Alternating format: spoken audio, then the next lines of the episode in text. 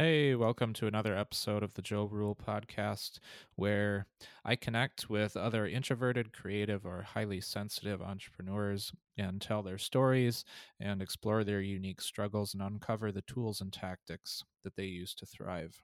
So, in this episode, I interviewed Victoria Lucia Montemayor, and she calls herself a wisdom archaeologist which means that her business is centered around working with visionaries and other entrepreneurs and preserving their wisdom and helping them uncover their deepest knowledge and share it with the world.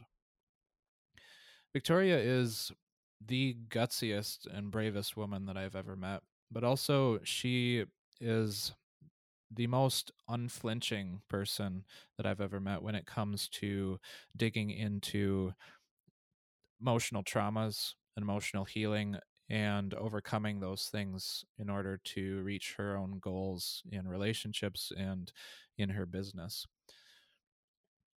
So, in this episode, we talk about going on a her going on a 10 day Vipassana silent retreat and just the fundamental shift that caused in her life and all of the results from that.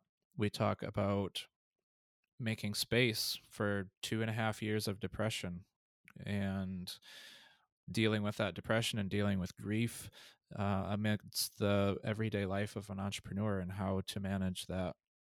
Uh, we talk about how to follow the inner voice and follow intuition in business and allow or make space for that quiet voice to come through and to be able to soak up its wisdom in making decisions. And we talk about how to or talk about some of the struggles that highly sensitive or introverted people might have, introverted entrepreneurs specifically might have in negotiating with clients and how to hold your ground against really strong personalities. And then uh, towards the end, we go into take a deep dive into lots of different therapy modalities. Victoria's tried probably at least half or 90% of all of the different therapy modalities that are out there. Some of these include, well, Vipassana, like I mentioned before. Um, she went to a clairvoyant and did acupuncture and went to chiropractor regularly. Um, another th- thing was rolfing, which is a type of massage, and um, we talk about uh, chakras and some things around the, that concept, and also talk about her mentor and, and therapist that she works with very closely. So it was a real pleasure to have the opportunity to facilitate Victoria telling her story and I hope you enjoy it as much as I did. Mm-hmm. Hi, Victoria. Hey, Joe. Welcome to the show. Oh, I'm so excited we're doing this. Thank you so much for having oh. me. I'm I'm so so excited. Uh, uh, I can't even explain. Me too. This is going to be a lot of fun. Be a lot of fun. And thanks so much for giving your Monday afternoon or Monday evening to do yeah. this. Yeah. yeah, of course. So, to give a, a little bit of background, um, you and I met on the Nomad List yeah. forum about two and a half, almost three years ago. Yeah, almost now. three years ago. Yep. An online forum. We are proof that you can move from online to in person. if both people will follow through on obligations. Yeah. but I was in Merida, Mexico, and you were in Playa del Carmen, right? Yeah. And yeah, yeah. we arranged to meet up and had tacos. Yeah. Tacos. We met for uh, like an hour and then that was it. And I didn't see you for yep. like two years after that. Yep. but we both then, knew we were empaths like right away. I think we yes. talked about that the first yeah. time we met. We did. That's so funny. But yeah, two years later, now I have I've moved to Austin. Yeah. Um, you just in, moved. Yeah. Um, one month and three days ago. Wow. Not in small part to you being very generous and hosting me here and showing me around. Oh, So thank you. I keep the card that you wrote by my bedside. oh, It was so sweet. so sweet and it, it really makes me feel um like seen a lot Mm. like that one card so Oh, you're welcome. Ah, there's like a mutual love fest happening right now All right. Happiness is over. yeah let's get to the serious stuff it's very serious. Um, so you're a big fan of this type of music that I'm I'm not even sure I know how to say it. So I'm I'm just let you take it from here. But why um what is it, first of all? And why- try it you have to try it for, try saying it out loud right. Um reggaeton. yeah oh my gosh perfect uh i i just might put the accent a little harder so like reggaeton like Ton, just a little okay. harder on Okay. the end of it but bit but i'm not the pro look i'm the pro among my white friends and just for anyone listening i'm half white half mexican so i'm not quite full latina and i'm not Not quite quite. full white girl so depending on what what crowd i'm in um if i'm around a lot of white girls then i feel like i'm the expert Gotcha. on everything Gotcha. Latina. Um, but your question is, Well, what what is that music and why do you like it so much? Um, that music, I kind of talk about it like Latin rap music. Um, Oh, even if it's you know, and I'm not a musical expert, so I'm sure for the big aficionados, I'm gonna screw it up or piss somebody off. But um I think of it like that because it kind of you know, like if you remember the the reputation rap had when mhm. it first came out, like outside of the culture it was made for and came from, a lot of people like it had a really bad rap. Um, or I don't even know if that's the right thing to say, but reggaeton Mm. also kind of has the same reputation. Um, that it's like it- it so it's so it's like it has like a beat, like it has the same beat to it. Boom, boom, boom, boom, boom, boom, boom, boom, boom. So it's just like real heavy beat music. Um, and it's oh, it's usually about the lyrics can be horrible, like degrading to women, like if you actually listen to it.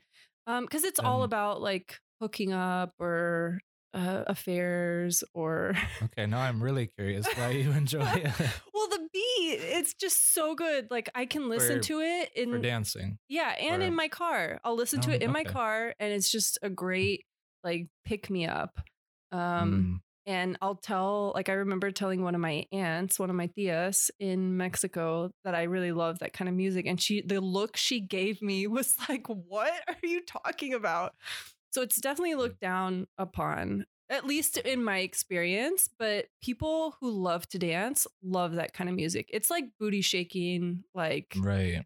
get down I wouldn't be surprised if I if I did dance to that in Mexico. The The beat that you said feels very very familiar.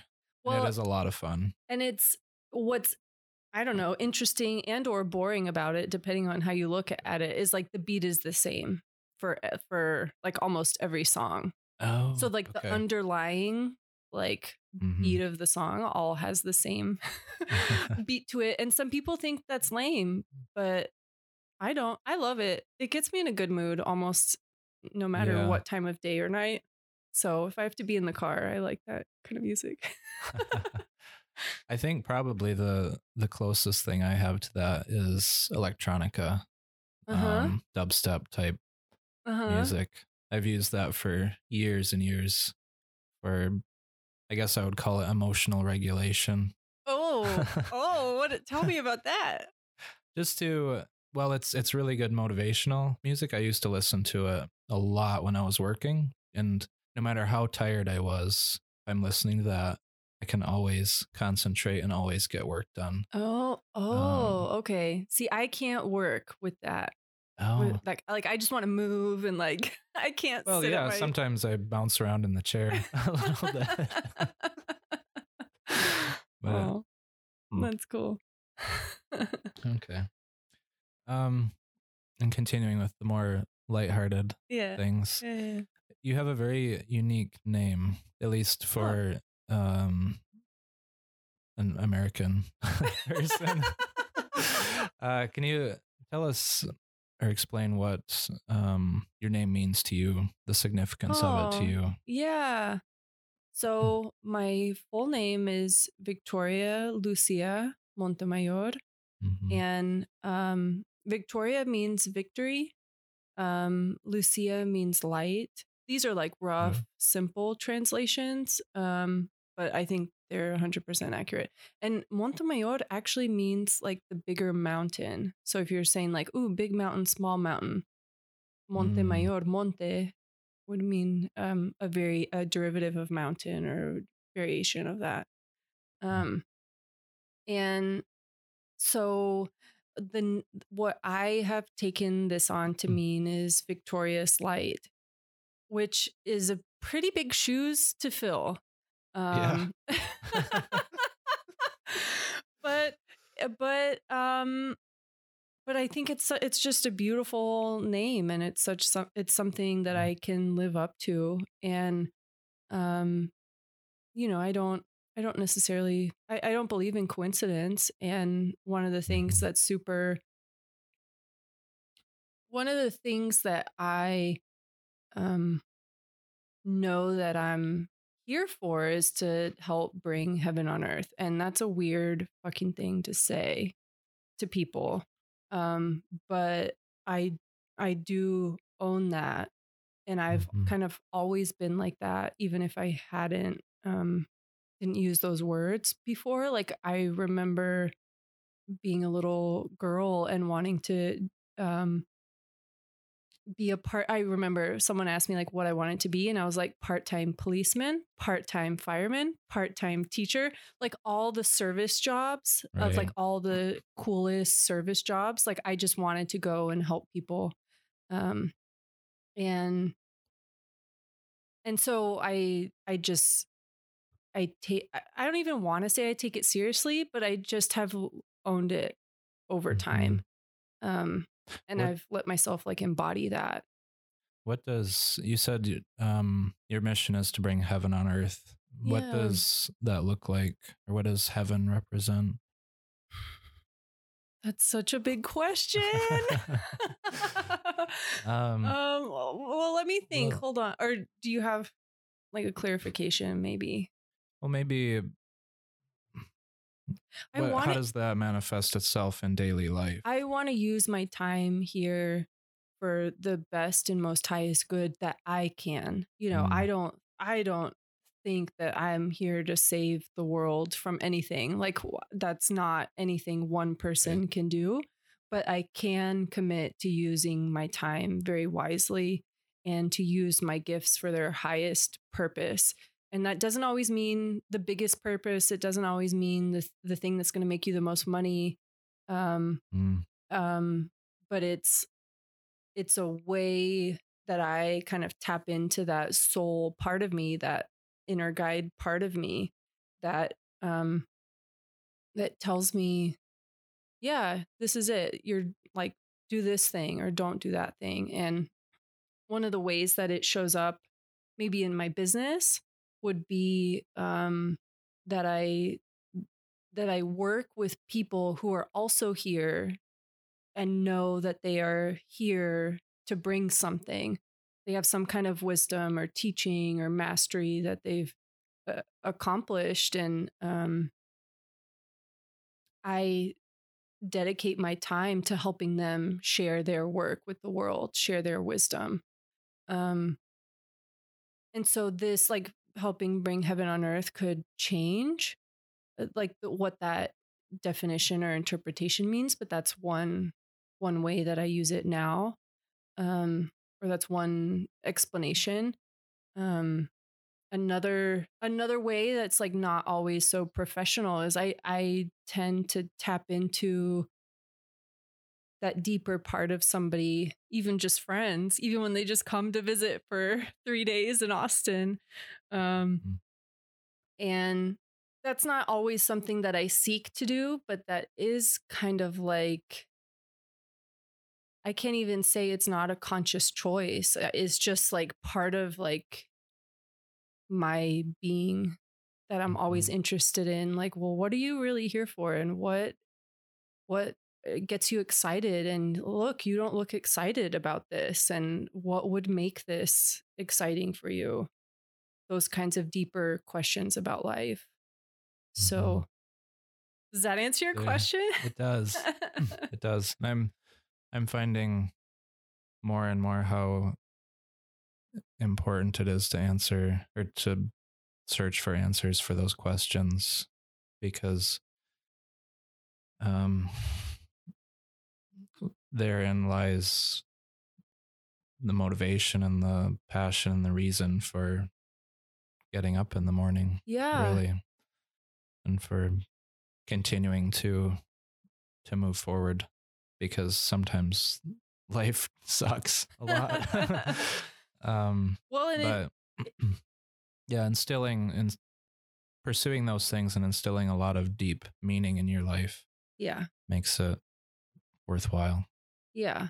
And that's something that is, I don't want to say uniquely ours because I don't know about other beings fully, like plants or other mm-hmm. animals. I don't know all the, all of what they do, but I know for us, it is our, mm. we have the capability to do that. you mean as, As as humans, humans. yes Yeah. that is So why not? And Yeah. I would just maybe add like it's not always the answer that you need to find, but sometimes just living inside the question. And that mm-hmm. is Mhm. a lot of what I've come to become comfortable with because it's a constant mm-hmm. evolution and changing. You get to one place. And I had a teacher kind of share this with me like you get to the top of one mountain and then you see another mountain like you couldn't see that one mm-hmm. before getting to this one so there's oh that's hard to unpack but there's a lot in there. but th- i think there is something in that um the best life we can live is dwelling in the unknown instead of because as soon as as soon as you're certain about something it's that's when you start getting closed off and yeah and bad things start happening in your life well i don't Uh, know about good or bad but you definitely start to have blinders and that's all you Mhm. see and leaving things a little looser leaves you in the discovery Eh, so that just feels Yeah. better to go through life kind of discovering what's going to happen and not knowing Mhm. this isn't going to work or or knowing Mm. This is it for me once i get here Yeah. it's going to all everything's going to change like both sides of knowing um take the the discovery joy eh, that that kind of joy out of yeah the journey another way of saying it might be to live without ego at least i, I connect those two Yeah. concepts that the ego is the thing that's always searching for certainty and as soon as when you're in an egoless state um it's easy to live in flow and free and without fear yeah. or needing um needing concrete sure things in life which are ultimately are an illusion. Yeah. So yeah there's not as much grasping. Mhm. look at at us us, right away bam. That's the that's the infj symptom. Or empath or whatever you want to call it. You are an entrepreneur. Mm-hmm. and have been for how many years is it now? We're going on seven i think 2012 nice. The end of 2011 beginning of 2012 is when i left a cushy federal position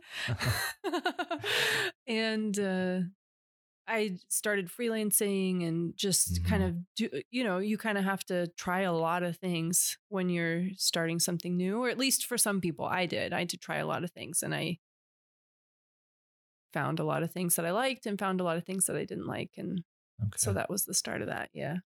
and the the thing that you ultimately landed on, or at least where you are right now in 2019, um, you call yourself a wisdom archaeologist, which is in regular business speak. You work in copywriting and marketing, and um, web. You build websites and that type of thing, right? Yeah, I'm Hmm. a storyteller and a digital curator.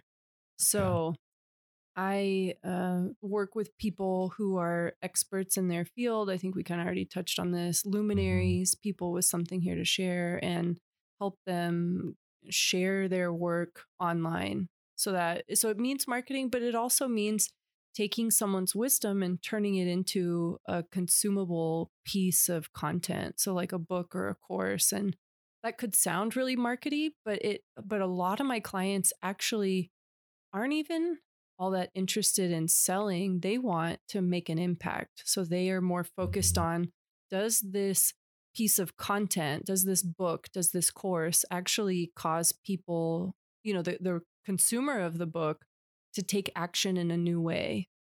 Because if you're here to like alter the status quo, like you want people to not just buy your book you want them to read it and take an action with it and that's what my clients are super interested in Hmm. So it's about moving. Yeah, it's about moving beyond the sales and ju- and making Oh, yeah. real, like actual impact in people's lives, not just yeah. generating dollar figures. Eventually, my question is going to be, how did you land on that as a mission? sure sure What led it to you? Yeah. What led you to it? so it's really interesting you know we can all talk about our personal story in a hundred different ways but Mhm. let's see on the technology side i had always built websites since the internet came to my bedroom in 1996 oh, really? yeah i remember it was like a big deal What, And, what did you use to build um, websites? I hard coded in HTML on GeoCities and AngelFire. Like anyone who's listening, give me a freaking shout out for that. I learned HTML like as a 12 year old and hard coded like with tables and scrolly banners. Backstreet Boys was my first website that I coded. and um and I made a blog in high school before blogs even existed. So blogs now you can enter content and content will automatically show up in reverse order. Like I had to hard code my information eh, like the different posts that I made so that they would show up in reverse order. And Oh, like and I had to hard code like each entry and the headline and everything.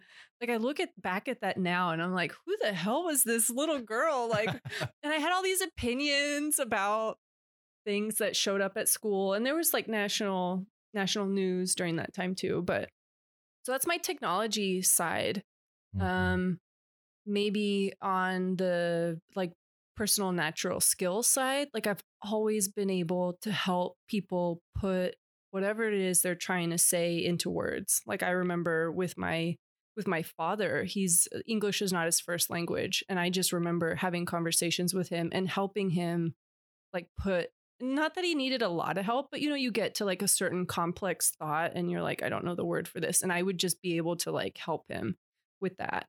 Um but then on the personal mission side so this is another slice of it um i had been working with a with a life coach for like a year or two by at, at this time at the time that this business was born um, and i had been doing personal growth and personal development hardcore for What- a couple years What year was this?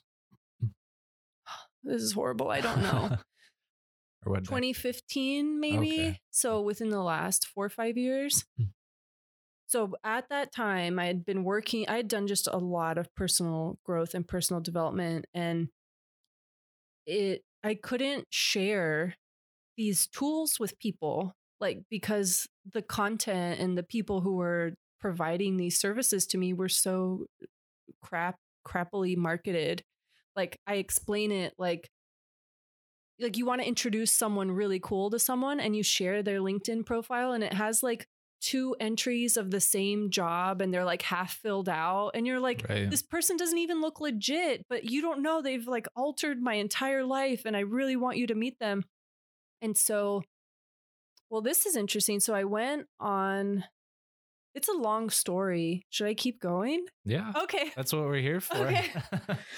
So I ended um, a business relationship. I, I mentioned before that I had done a lot of different types of things prior to settling on this. And I mostly I just helped other people with their businesses and their ideas because I didn't know what I wanted. But I just kept running into like a values mismatch with people. Like my values and their values at the core were not Mm. the same. And so I left this business partnership or or people didn't want to grow or they didn't really I don't know, like they just we just weren't on the same page, different people. And this coach of mine that I had at the time um when I left this last business partnership, he said, "Okay, Victoria, what's your runway? How much time do you have before you need money?" And I said, "I have 3 months." And he said, "Okay, I want you to go do Vipassana." And Vipassana, and some people call it Vipassana, um, it's a 10 day silent meditation retreat. And um, it's mostly to, well, there's a whole, that's a whole separate story we can go into. But I went and did this 10 day silent meditation retreat. I trusted my coach. He said to do it. What? And I asked, Yeah, yeah, yeah. where where did you do that? Oh, I went to Menomonie, Wisconsin. Oh, wow, that's a long ways yeah. away. I I went and so these courses are held all over the world and um and that was the first like that was the next one I could get into. Like I was willing to go anywhere. Like I just wanted to go and get this course done. So I went and did it um it Menomonie, Wisconsin is right outside the Swiss Miss factory of America. So we were all in silent and smelling chocolate the whole time. Thank God somebody told me that before we be, all became silent because otherwise I'd be confused as fuck. So That is hilarious. I did this. isn't that funny? Vipassana is a whole separate thing we can talk about. But so I did this 10 day silent meditation retreat. Um, and I came out of it for the first time, like really feeling sensation on my body, moving at a slow pace, actually being in touch with that thing inside that tells you go here, don't go here, pause, stop. This is it. This is not it. I I don't know where I had been, but I had been way disconnected from that. It, uh, I, we could even talk about times I flat out ignored that that that soul voice. You Oh, know, I think we've definitely all done that. um, and I was so in tune with that, I couldn't do anything else. So I came back from Vipassana and I just, I would sit by the window in peaceful, peaceful, peaceful, and just like watch like blades of grass grow, you know, like you're just so, you're so enthralled with life and the beauty of life. was was it really overwhelming to come back to a city after that? Sensory st- the sensory stimulation of a city and s- versus a 10-day retreat. yes and no. Um, at first, I was so anchored in the peace and calm that I could be in the airport and wa- I remember wa- I remember calling my boyfriend at the time and just like laughing at all the drama I saw. Um, but since then, I would say it really opened up my sensitivity to the world. Like it was a crack opening, like the beginning of something, and um, and maybe it's maybe there's nothing wrong with that and it just kind of showed me who I really am as a sensitive being that I had kind of like built up this armor around to make it through in the world. Um but now I design my whole day to avoid traffic or to avoid crowds like I go grocery shopping at odd hours and I do everything because I don't like the stress that Mm. most of us live in and I just avoid that.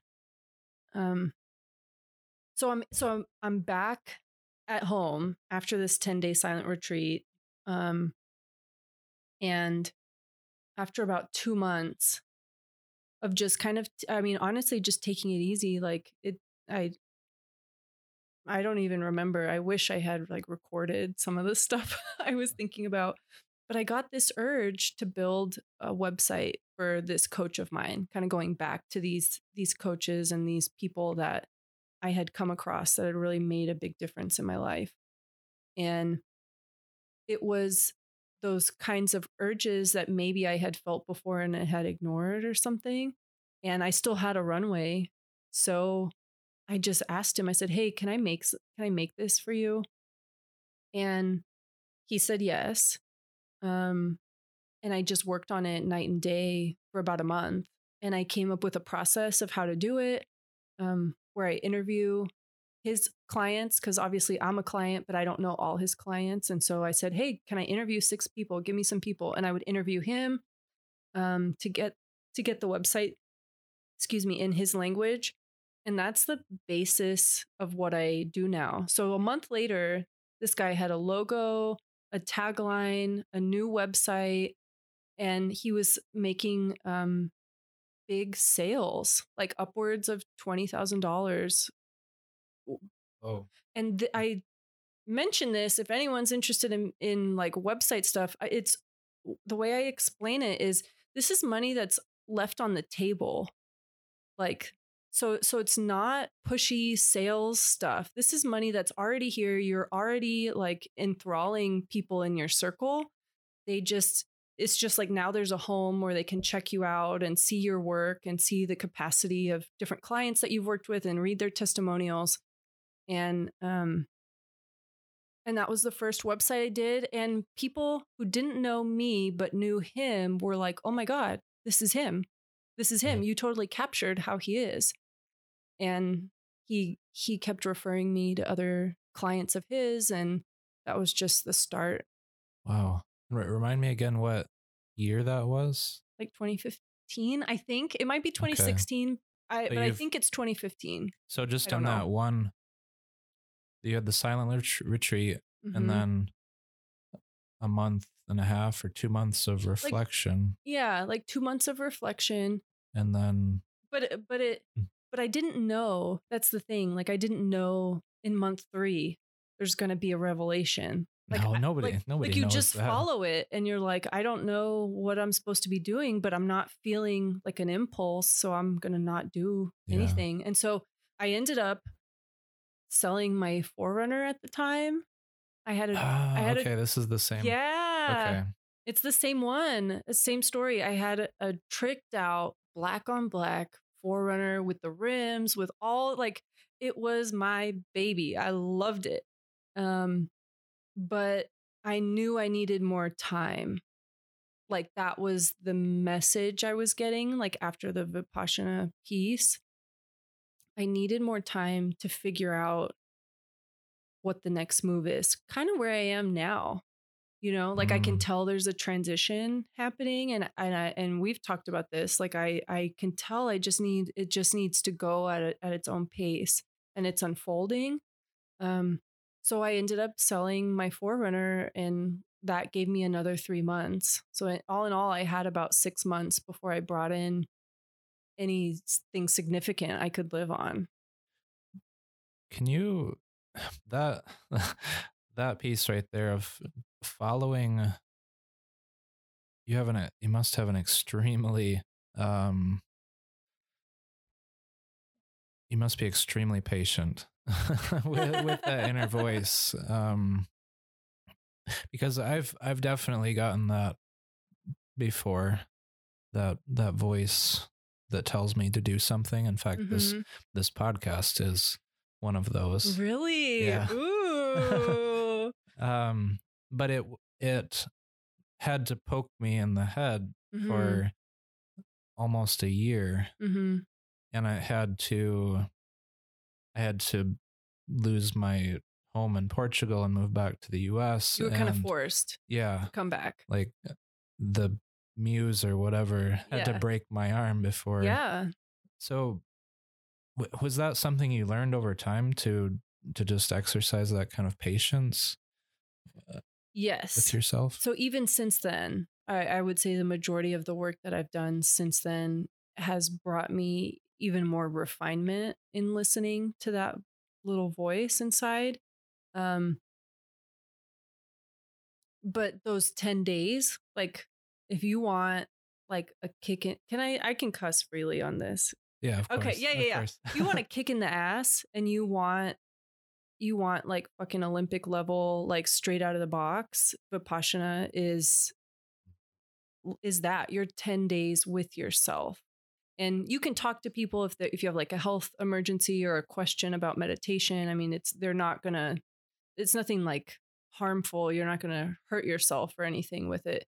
But that level of being in tune with your body and you literally just sit and observe and feel body sensations for 12 to 14 hours a day um, in with breaks and all of that but just really deep monk style meditation um, it heightens your it, you get like really sharp um, with your uh, sensation like your ability to discern and your sensitivity goes up because all the noise and the junk um, gets to be processed out finally. Um, and I've done it. I've done it a second time since then too. Oh, really? yeah. Did you go back to Wisconsin for that? No, one? I went. I came. I went to the place here near Dallas. There's a place Ah, right okay. outside of Dallas. Yeah. I I actually have that place bookmarked yeah. to do one. Yeah. Good. Hopefully early next year. I- so oh, early next year, like January. uh it depends on how much I listen to that little voice. well, yeah, and that's that's the thing. Like that's one way to do it. There's lots of way. Like you just have to start listening. That's one way to really let that voice be stronger. Um, but you don't have to wait until you're sick with the flu to take a break and take a vacation. You know, like when I I don't get sick hardly anymore, but when I do, to me it it means oh, I missed some signs that I needed to take a break and so now my body is forcing me to take a break. Um so you don't have to because that's what it is. Once you're sick, like you kind of just say, well, fuck this. I'm just going to Netflix and, you know, eat soup all day or something. And you're finally doing what you needed to do all along. I actually had a um a little over a week ago. I had that experience Mm-hmm. and I'm still I'm still not exactly sure where it came from. I hadn't I hadn't thought of that interpretation, but um yeah, I, I read something online and I think it stirred up a lot of stuff and Mm. ended up getting um very severe backache. yes. I could it was hard to sleep. It was hard to stand up out of a chair. Um I trained jujitsu every day, so that Yeah. was just excruciating. And then about 12 hours that was the next day, about 12 hours after I read that article, I got a sore throat and ended Yep. up with a sinus infection. Yep. And There's a really great book um, by Louise Hay. Oh, you know that book. Okay. yeah, that's how yeah, I yeah, that's actually how I in air quotes diagnosed myself. Yeah. Oh, I reference that all the time. Um, our our bodies and psyches and souls are actually super integrated, and Yeah. they're always speaking to us. And we don't have a lot of training in the modern world on how to listen to those signals and how to interpret them. Um, I'm by no means an expert, but I have gone and searched for my own uh, what I could find. Um, and, then it's like life now. I don't feel as alone. Like I, I feel like I have that's the this inner guide, which really manifests both as like a soul, but then my physical, the physical manifestation of that, and my psyche. And it's like I'm uh, I'm always checking in to see, well, what what's what's the communication now and what's next and how am I doing and how am I feeling and what do I need? would Would you say that loneliness is actually a disconnection from the self then? It's not actually a an external thing? So I'm not a medical doctor, psychotherapist. And I, so I don't know the answer to that question, but I do know for me, the solution to loneliness has been primarily connecting to myself. Like I could Mhm. not feel satisfied always looking outward for to somebody else. Although we all need people.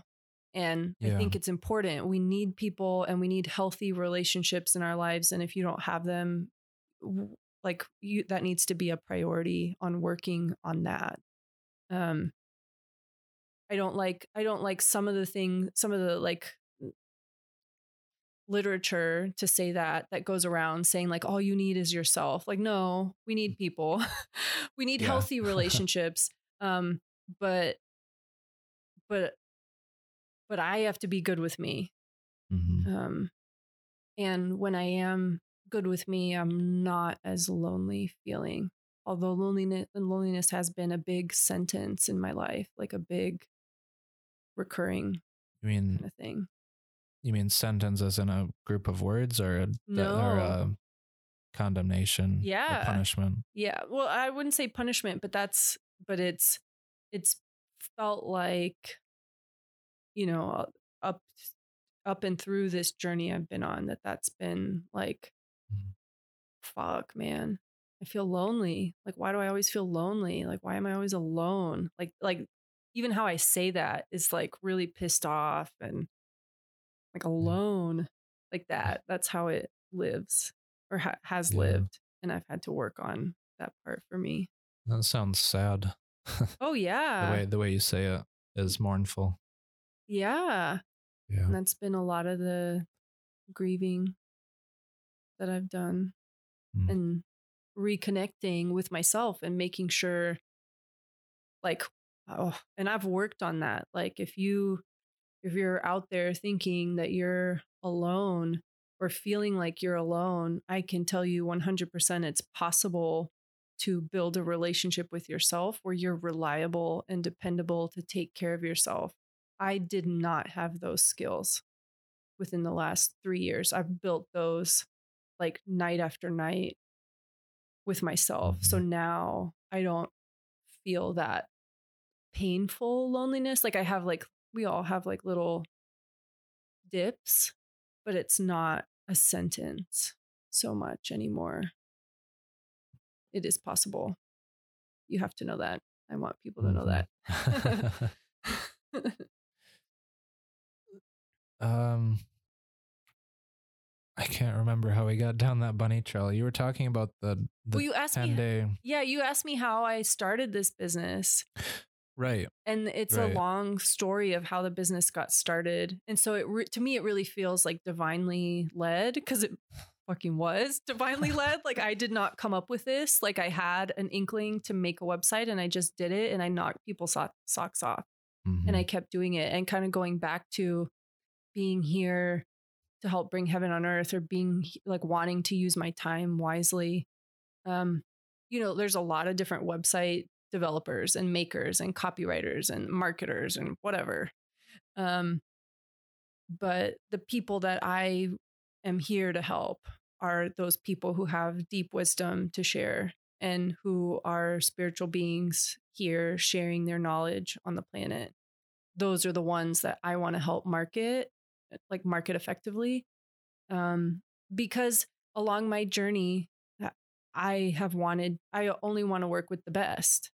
And that doesn't mean like status better than someone else. It just means like I want to work with the people who have the, the, the experience of of having traveled down many paths and gone on many challenges themselves and that's who I want to learn from. And those people are not always the best marketed, and the best marketed people aren't always the wisest when you come across people online. And I think, especially in this kind of like new age resurgence, um, we're all young people, a lot of us, you know, 35 and younger, um, a lot of seekers. um you know i want i want my fellow seekers to be able to have access to the best resources that i've found too Hmm. i never talk Good. like i don't get to talk like this very often thank you Thanks for speaking so freely.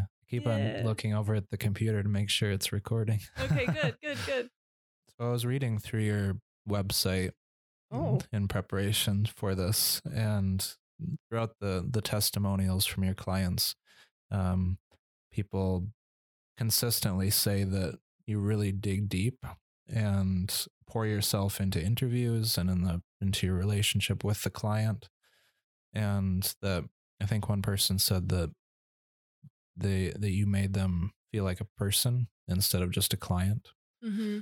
Um, so you you make people feel seen and understood, oh uh, which I've ex- definitely experienced as well. Um, do you have any suggestions for people to that want to foster that as a skill? That's a really good question. Um, for I would say first is genuine. Like I genuinely want to give as much as I give. Um, and it's actually been a challenge for me to kind of fit that into a business model. I wouldn't say an impossible challenge, but I've had to take that into account that I just love to pour into someone once I kind of get in contact with them. So a lot of what I do is all inclusive or like just an all in style of service providing. Um, but if somebody wanted to cultivate that, um, I would say find out what you genuinely care about and and and how you genuinely want to serve people. Like who is the population you genuinely want to serve and how do you want to serve them? Um there are things that I'm that I don't pour myself into, so it's not like I do everything for everyone. Um but let me see. I'm trying to think of something like tactical. Um I think is that what you're I think that's the perfect answer. Okay. really is. You know, it's a lesson that I've been learning recently that there is a there is a being inside that has its own desires and that and there's no sense in trying to override those and so you may as well just give it what it wants because it's going to it's going to take you places that you can't even imagine and life is going to be much brighter and more interesting and happier And I would way. say it's not like a being inside that wants something that you don't want. It to me the journey has felt like a massive friendly return to who I remember being as a little kid. So so it's like perfectly aligned. Like I think if if little 5-year-old Victoria could like hear this conversation, she'd just cry. Like i Mm. get to be that. You know that's um it's entirely what i but you know maybe not exactly like who get who like it's so hard to predict right? But to if i were to meet her and tell her like oh just wait until we can do this. Like just hold on to this idea like that piece of you. Um i think she'd be thrilled. Mm-hmm. yeah so it's not anything i don't want to do if that makes sense. Well a lot of people myself included think they know what they want. It's Um, not a thinking yeah thing it's or it's less of a thinking thing than you think Yeah, uh, because it it requires sorting through um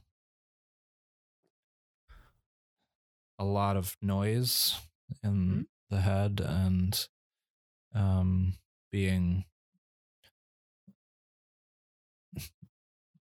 yeah, being brave enough to Yeah. to take the leap and and risk it because the the inner guide um the things that it wants are always a little scary.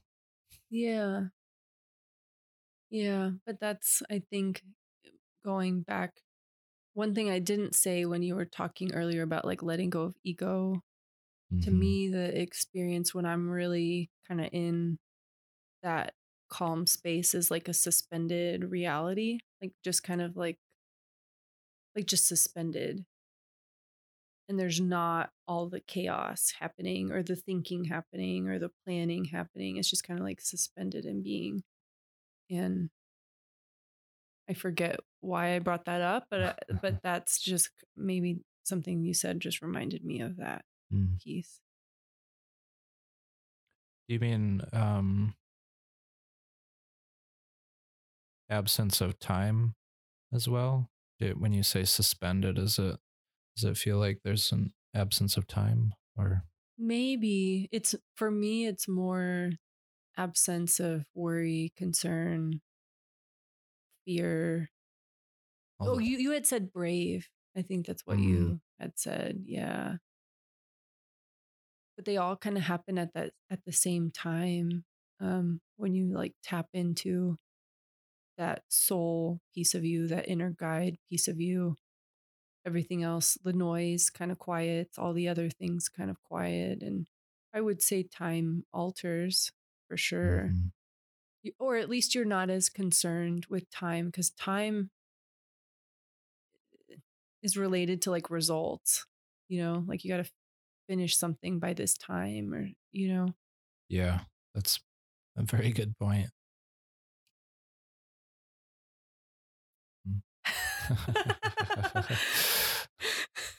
we're going uh, in all sorts of directions. Mhm. They're all interesting. Yeah, they are though. interesting. I like it. At least for me. So, um,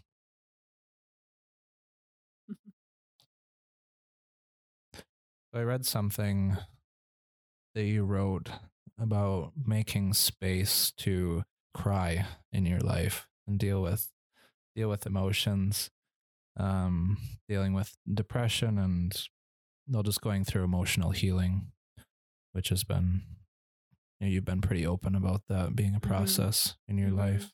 hmm Can you talk about how you balance that with being a business owner and being productive Yeah. and holding space or keeping space when clients are uh, pushing you to be available or maybe when you have a deadline?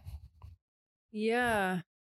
My case, I think, is really interesting. I don't get to talk about it often. So I'll be really interested to hear what you or others think.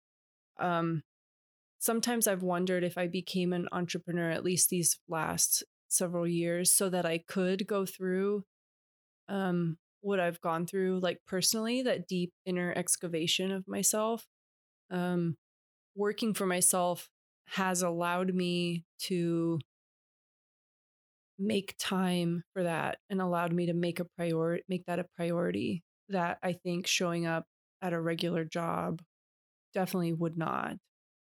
Um how have I made time for that? When I first so this is a whole separate story of like this la- this second wave of like emotional integrated work emotionally integrated work that I've done. Um but when that kind of showed up for me, it showed up like it looked like a tsunami in the distance. That's what it looked like. Like I could tell that a depression was coming. Um, and I When when was this? This this was second wave? 2016. I had just done my second Vipassana in mm, okay, August of 2016. I think yeah, because it was the the election year. right? and everything with Trump, like w- we're now kind of used to it, but it was shocking when it Oh, came yeah. out. And Yeah, it it was, was. triggering. There were, I remember reading articles of women who had experienced trauma and abuse, like they were voicing what this election was like for them. Um, and it definitely was like that for me. Like I, I was forced to confront things that I probably would never have confronted. Um, so A blessing for which you did not ask for. yeah. Oh, yeah. At least not in this lifetime, I didn't ask for it. Maybe before I got here, I asked for it. but I don't remember asking for it in this body. But, anyways, so I could see this coming, and I had done Vipassana twice. And what they teach you and what I had been learning is to be able to be with any emotion and any mm. physical sensation that shows up.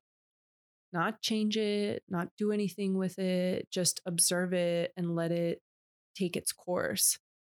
So when I saw this tsunami coming, and I say saw, but it was like you could feel it. You know, like when you feel like you're going to be upset about something, I could feel it coming. I decided to go into it go under the wave you know instead of be thrashed around up top i said okay i'm going to go under it and i'm going to be in it and i lived inside a depression for two and a half years and when you're oh.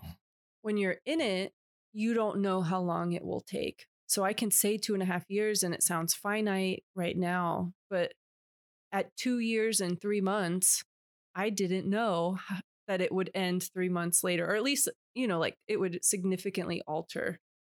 Um, and during that time, I had just kind of started this business, barely a, a couple free recently. I'm getting my years just like a little mixed up, so I don't know exactly, but it was still really new.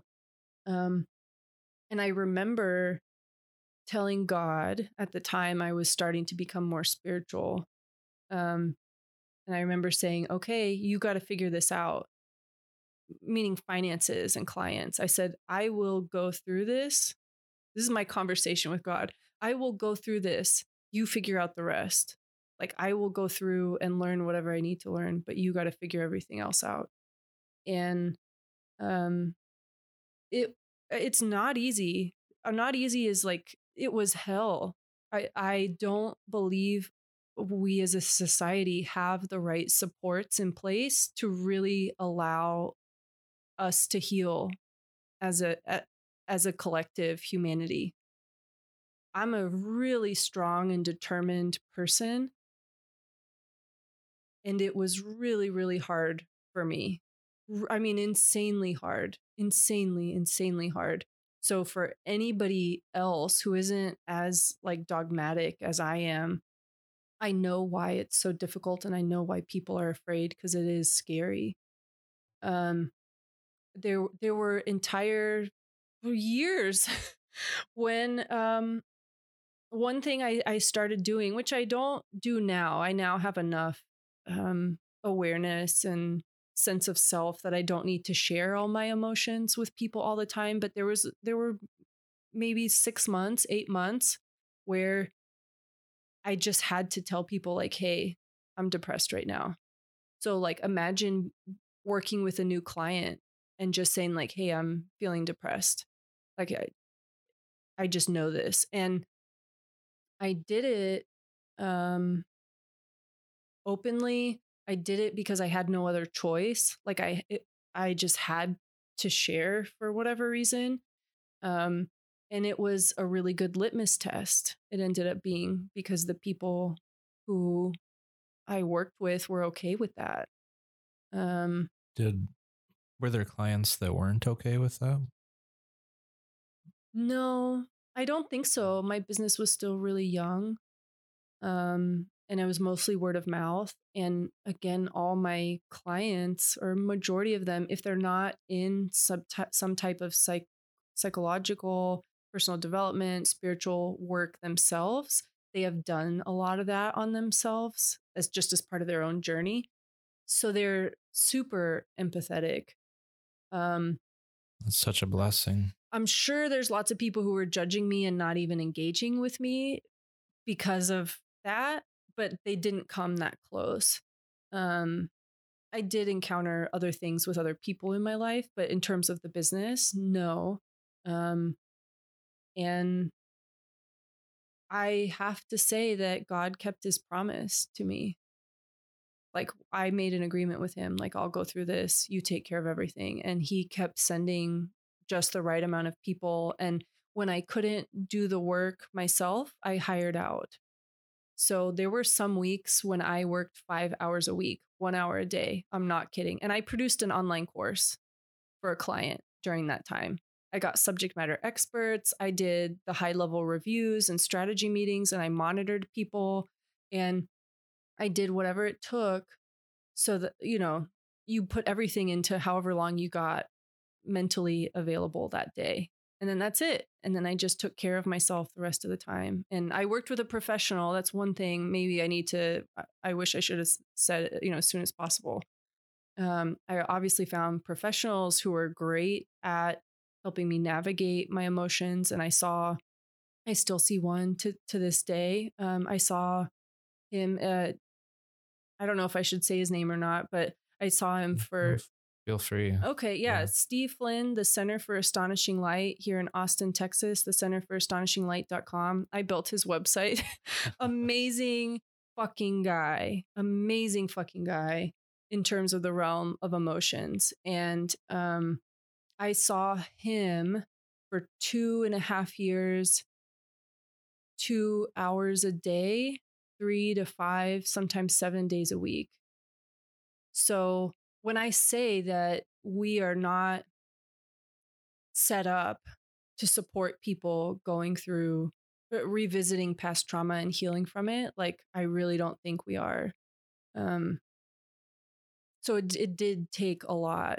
Um, but when you're ready, you know, the people and the teachers and the helpers show up and um, it, it, it, it has built with the clients that I do have and that have ma- stayed on. I've had a few that have stayed on for several years. Um, it has built unbreakable bonds between us, like my vulnerability and their vulnerability. And we know that we're both here, client and and master teacher, we're both here for the same thing. Like we found our equal in each other. Um, and so so has it been challenging? Yes. Did I find a way to work around it? Yes. Did I find a way to pay my bills? Yes. Did I find other social services that could help me when I needed help, like financially help? Uh, yes. Um, do I feel more myself than I ever have? Do I feel like I stood up for myself? Yes. Um, do I feel like I'm genuine and authentic to who I am? Yes. It it, ha- it has made an incredible difference in the confidence you might hear in my voice now. It made it. It's made an incredible difference in uh, my emotional state, my happiness, my joy. Um, there's other challenges we can talk about because it was not fucking easy. Um, really, really, really hard.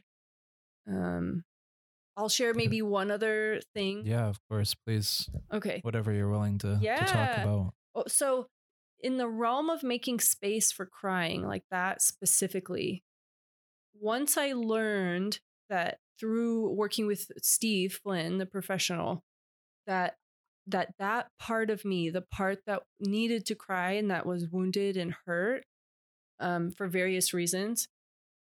Once I learned that that part needed to be seen and felt and cared for, any time I felt upset and like I wanted to cry, I stopped everything I was doing and I went and sat on the couch or got in bed or even cried on the floor and just let it. I would hold myself in the shower I remember the first couple of times I did this, I it was so foreign to me, but now it's like normal. I'll like kiss myself and be like, "Oh, cuddle myself." And um it's so normal now. I'll do it before bed, I'll do it when I wake up. I'll uh, if I'm in like a tense situation, I'll like pat my thigh, you know, like you would pat a baby's butt or something and just I'll just talk to myself, "Hey, you got this. You got this." Um stuff I never used to do, but I remember for months. I could be driving down the street on Oltorf. I remember this by the HEB where that you've been to. which is a grocery store for anyone who's not in Texas. I'm driving down the street and I feel this urge to pull over. And so I, am a I'm a pro. You find a parking lot, you pull down a side street, and you just park. Because one, you should not be driving a vehicle if you're upset, because you're gonna attract chaos to you, like chaos in the world, like an accident or something.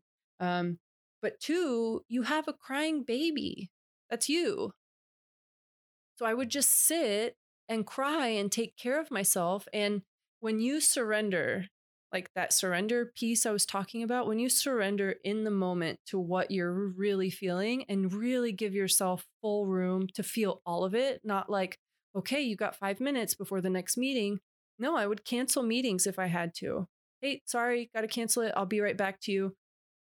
Always be responsible about it, but I would, I, I became unafraid of canceling for self care.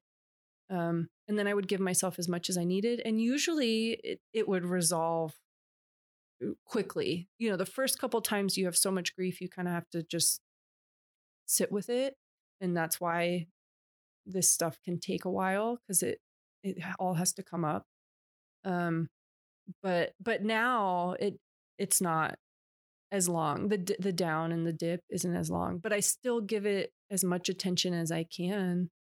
I would I would think to myself this grief has been suppressed for 20 plus years. It just made it to the surface. I'm not going to be the one that's suppressing it again. Like you just got here, I'm going to let you come up. That was like my mentality. And I treated it like that.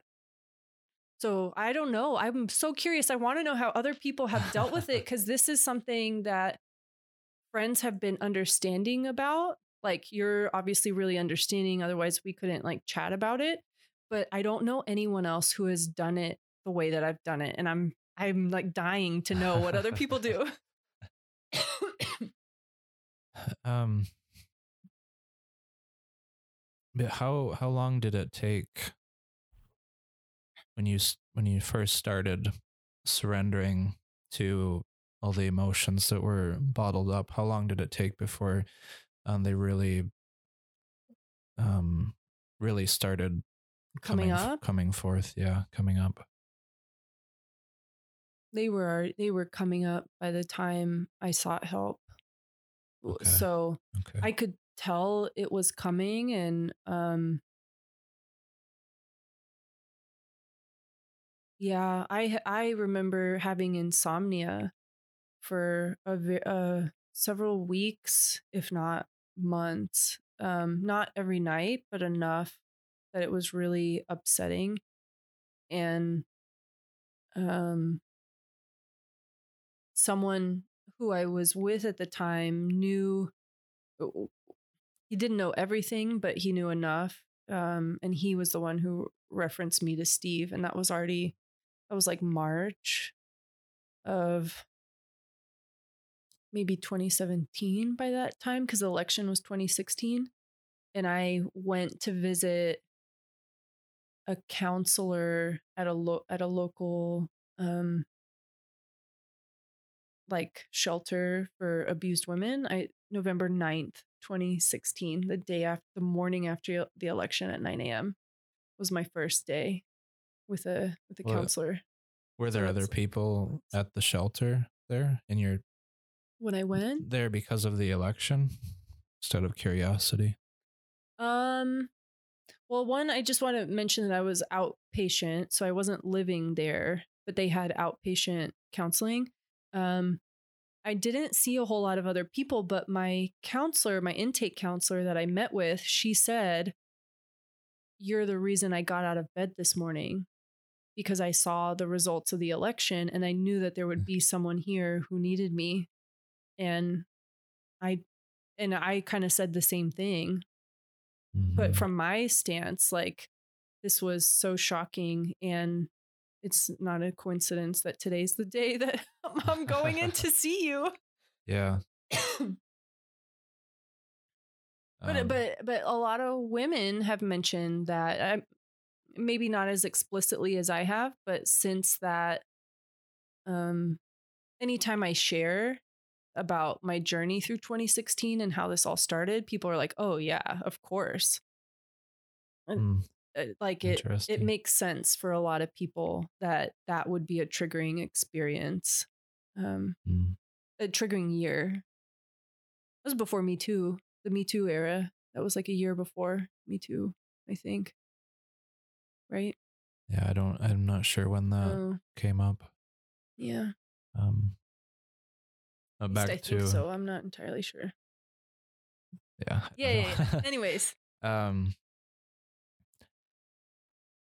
yeah, it's only been since to answer your indirect question.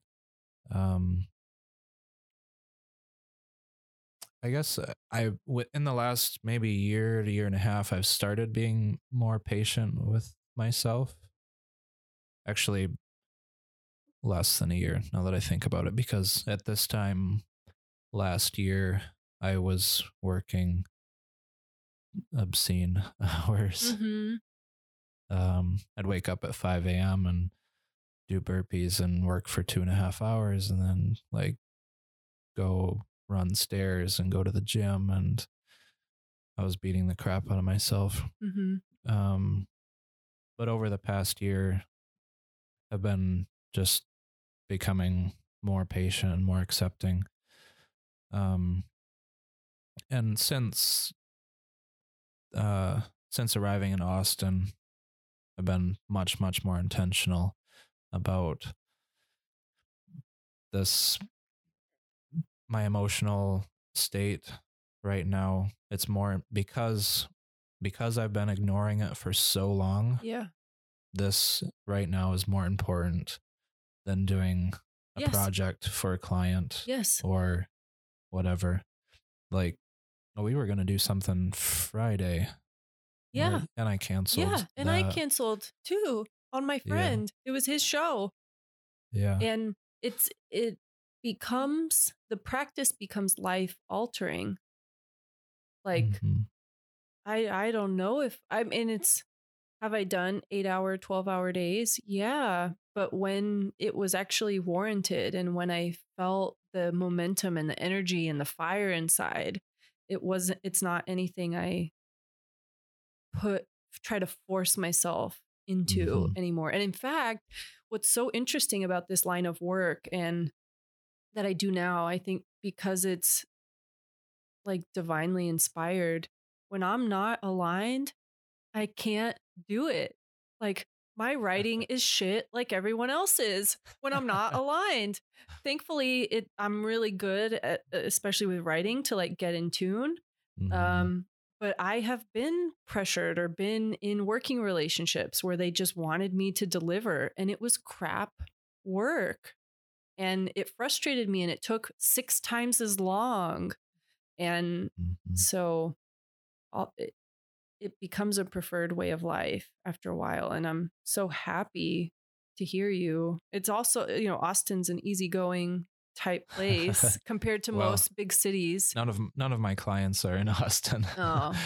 but I yeah, thankfully for I do wonder like you said earlier if subconsciously I didn't devise this life to give myself more space. At first of course it was for travel, but Yeah. um yeah, to have the absolute privilege to be able to structure my days how I want them is just I don't I don't know what I would do without it. Yeah. Um but speaking to what you just said as well with being misaligned or however hmm you want to say um my day job has become as i've hopefully none of my clients listen to this uh as i've become more in tune with what i actually want um it's really really hard to do my day job yeah. and but on the flip side of that if i am if i sit down i follow that voice and i sit down and do research for this podcast Mhm. or if Mhm. I write about something that was From the is, soul. Yeah, super important that I find super interesting. I'll just lose myself for four hours Yeah. and then wake up at Radio Coffee at midnight realizing that they're closing. Um, yeah. and it's amazing. Yes. Absolutely amazing. I don't know that I felt that a little bit in university when I was first getting into animation, but um I don't know if it was like this. Uh, if if it was, it's it's been way too long since I experienced Yeah. flow like that. Yeah. Um, so, but also rewinding back to the emotional first aid, daily first aid as well, that it is true that um, it feels indulgent at first to just Yes. allow Oh. allow yourself. You feel guilty. Oh yeah, definitely. But it's not um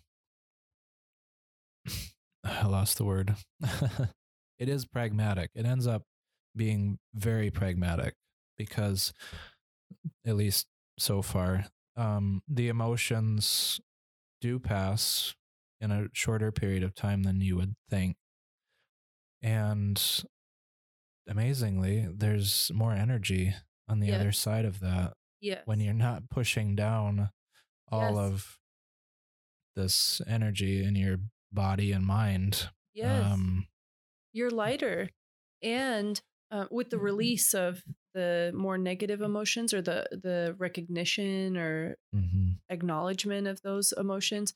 But equally, if you don't, if we don't learn to follow and observe and recognize the negative things or the things that make us feel uncomfortable, that same sharpening, tu- tuning fork, that same thing that uh, that notices those negative emotions, is the same thing that tells us when we're feeling joy. So Mm. that same thing that I became very aware of that would tell me when I was sad, it's the same knowing system that tells me, oh, go follow this. And that's how you get into flow. But Mhm. by stopping here at this store or like going and grabbing a sandwich here because you feel like it and it would make you fucking happy to do that. And then when you're there, you have another idea that makes you even happier. And then you get it and you start working on this project and a whole uh, blog post series for six months gets mapped out in an hour.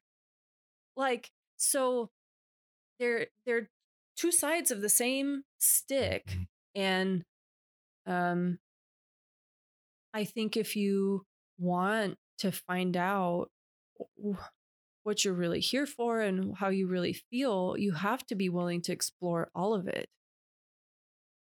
Yeah. Or I mean, you don't have to, but that's the invitation.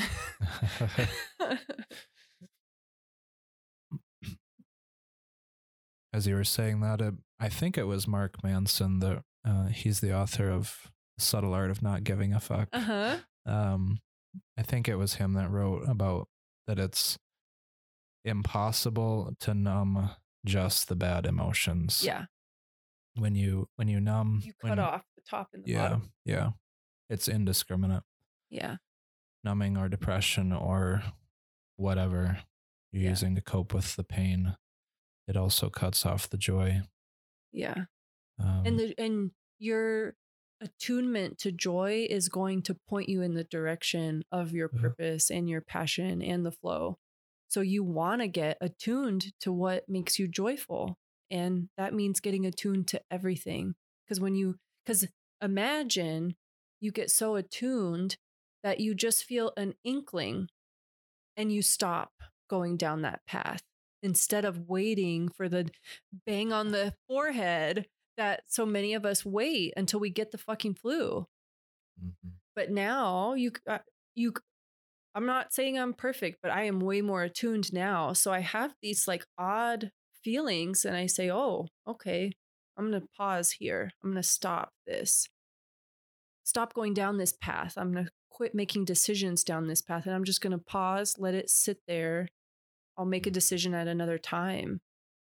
Um, which then frees you up from all that grief and the whole realm of joy is now open and you're more free to go in that direction. Does that make sense? Like when you're not consumed by bad choices and cleaning up Oh, after that and going down the wrong path and forcing yourself to do work you don't want to do. When you quit saying no, like quit going down that path. hmm And the sooner you can do that, the more attuned you are to those subtle little hints of like, ooh, I didn't like that way the person talked to me, or or it sounds good on paper, but there's something weird about Mhm. that. All those little, little, little hints before you sign the contract. I've definitely been guilty of that. It's, well, two times that come to mind, but definitely more than more than that. Where there that little voice says, "This isn't a good fit. I know. Don't do it." But I'm staring at no income Mm-hmm. for 30 to 60 days and going, I want to have a place to live next month. So I better sign the damn contract. And then it turns out More pain. twice, twice now. Um, I sign the contract, the client relationship starts to go bad, and then a huge contract comes in that is within my wheelhouse, a perfect fit, and a, and fantastic opportunity, and I have to kill myself to try to do both Yeah. at once Yeah. because I didn't have faith, I guess. Yeah. Um, Yeah. Yeah. We all deal with that. It's never ending. It's moment by moment. Yeah. Though to offset that, there was there was an instance when I did have a bad feeling and I'm glad I took it because I did make I made a decent amount of money. Um the client relationship did go bad as I anticipated. Um but I handled it really well. I stood up for myself Oh, good. and um and I wouldn't I w- I wouldn't have Yeah. been able to make rent. I wouldn't have been able to buy groceries or anything without That you that know client. of. Yeah. because nothing else came in. Yeah. Um so yeah, Well. life's an adventure. yeah, it is. So speaking to what I was just talking about breaking up with with clients, can you share some of your own experiences along those lines of sharing your needs with clients and um, dealing with it emotionally if the relationship does through that conversation if the relationship does go bad um, how do you deal with the emotional aftermath of that? Yeah. In terms of um, what what you had asked about like what what has been some of the emotional fallout or impact man i'm not good. I'm not good at confrontation. I'm a great writer so anything that needs to be said in writing that's how i organize my thoughts. But I- just don't have a strong history of having uh, strong and pointed conversations with people. I can start out strong. And this happens in personal relationships and with clients. I can start out strong and then I feel like I get swayed or like bowled over by other people's energy and I end up doubting whatever I thought I knew. And it I've learned enough to know that that's not right. Um when I when that starts to happen, I know it, the only tool I have right now is to get out of the situation. Like I mhm. just get out of the conversation. Um, You mean do you mean permanently or just to step back and get space and then re-enter? either whatever I feel I can do at that time. Um, but I think they're, and th- this is more like a personality thing, and it, it could apply to business or or personal relationships. I think there's some people that just honestly don't respect others and their opinions and so they just bowl over other people's opinions and and I'm not very good at being strong in the face of that. Like I can spot it now, Mhm. which is great. That's a new win, but to spot it and still be bowled over sucks ass. Yeah. and I don't want to I don't want that to happen to myself anymore. So that's something I'm still working on. Um it it includes kind of listening to that inner guide from the beginning. Um mm-hmm. But kind of like you might you mentioned like we don't always know why we get into different arrangements or relationships with people and we're always i'm always learning a lesson from one thing or another and i'm always growing um that's one thing i try and communicate up front with clients and any other kind of relationship is like hey i'm a grower i'm always looking at myself so we got to have communication and we got to treat each other like people Mhm. and when that's not happening is usually when relationships go sour. And I guess I'm saying I'm I'm still working through that part. I want it to be smoother, more clean. It feels like a little jaggedy to me Mhm. the way some dysfunctional relationships are are sorting themselves out. It's kind of an odd answer to your question, but I a thought about what you just Yeah, said. yeah, yeah. Um, I found that the more I grow, the more I don't need to meet, or I don't need to meet that person's energy yes. because uh, see this is this is why I train jujitsu every day because it teaches Oh. it teaches you all about life as well. Um, signing up with a client who is a 250 pound heavyweight and punches their way through everything Yes. it's not my responsibility and it's not my strength to meet their strength and and stop them somehow it's Unless they're Um, punching you. well And if they're punching you, like, at least for me, and I don't know, Yes, maybe it's like a female thing, but I want to be strong enough to say, you better fucking stop. Stop that. You need you need to be able to um you need to have the skills to Energetic skills. um yeah in the in the case of relationships i'm thinking yeah. if I if I roll, even if I'm a black belt and the 250 pounder is a white belt, well, of course the black belt's gonna take him out. But the point is, I'm a hundred pound black belt and a 250 pound white belt. The 250 pound white belt is still going to have the upper hand, and it's the skills are going to keep you safe and going to allow you to maneuver that Yes. safely and get out, but trying to beat them down or stop them or, or meet their force with your own force is just a waste. And it's Yes. Um in a way it's it's trying to be everything it's trying it's it's expecting your in a narcissistic way it's expecting yourself to to be all powerful and to be able to have um to be able to do anything Yeah. um and not have specific strengths yeah. um Yeah. I get that for sure. There's a, a like a unique stamp to each of us. mhm. and to not try and turn into somebody else or sink down to their level or anything like that. Um, at the same time, I think, at least for me, there have been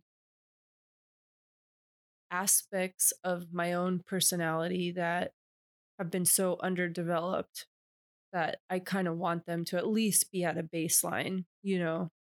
And I think Oh, but yeah that's that's what I'm definitely true that's what I'm maybe referring to first and foremost, but I love your the way you explained it.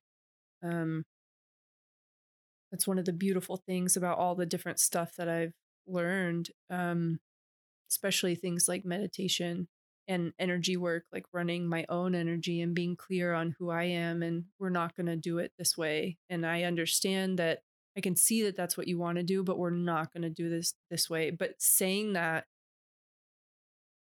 I still think you need like some kind of force and energy, or else people don't listen. And maybe it's a female thing. But, no. But I know. No. It's not. Like you can say it polite, politely, but with a force to it that will not be messed with. And I will not be distracted by your chaos or whatever you're going to throw. Um, but you mm-hmm. need to mm-hmm. know it's not happening, you know, like something a little firm. I would, the word I would use is, is confidence and resolve. Yeah. Like that, the fact that you know yourself and know exactly what you want in making statements and negotiating with the client know, and everything. Yes. That's hard. they they'll pick that up. It doesn't have yes. to be forceful. Yes. But um they they can tell yes. if they can push you around or not. Yes. Or if you're unsure. Yes. A little bit or trying to, you know, feel it out or whatever. Yes. Um that's so true. And that's something I've worked on and it's really important for me to continue to work on it because I have been pushed around and I'm at a point now where it's up to me if I get pushed around anymore. You know, like so I have to be the one in charge of me getting not not getting pushed around. Mm-hmm. So have have this is interesting. I lo- I love these kinds of these conversations. Yeah. Uh, have you ever going into a negotiation with a client like a knowing that this one phone call is going to determine your income or stuff for the next however long month. Uh, have you ever canceled a, a phone call because you're not in the right headspace to um to meet the the client? Well, see, I those are like two I kind of want to dissect that question a little bit, but so one question, I'll reframe it. Have I ever canceled a really important phone call, timely phone call because I was not in the right headspace? Yeah. Mm-hmm.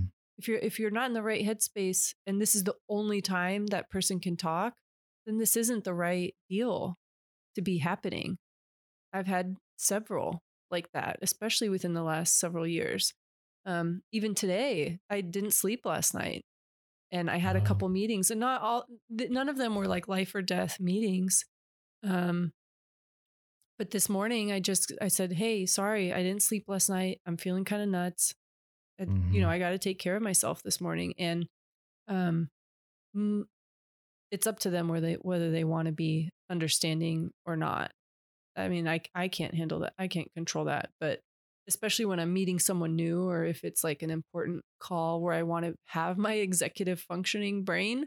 Right. Um, I don't let myself even get on a call if I don't have that, uh, unless I know the person. If it's an existing client, I can just tell them like, "Hey, I'm fucked up, but let's just go through the basics and I'll we'll get through it and we'll reschedule whatever else." But with a new person, I don't do that.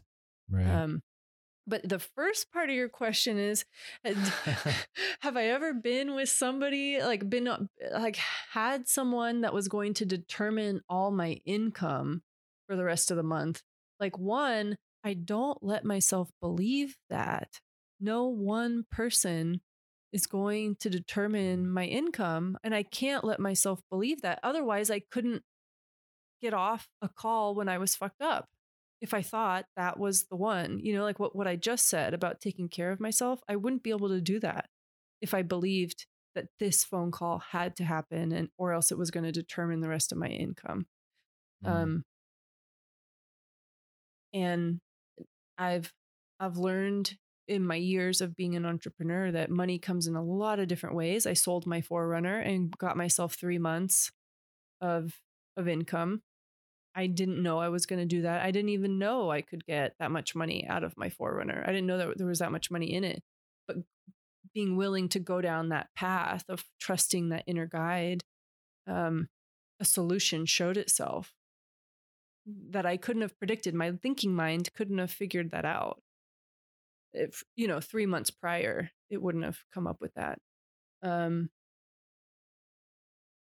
so money comes in lots of different ways there is no one perfect anything I, I know that i have many skills and i can make i can make money in lots of different ways um i know that i have a strong support system that if anything were to happen i could rely on them in an emergency and they believe in me, eh, maybe even more than I believe in myself sometimes.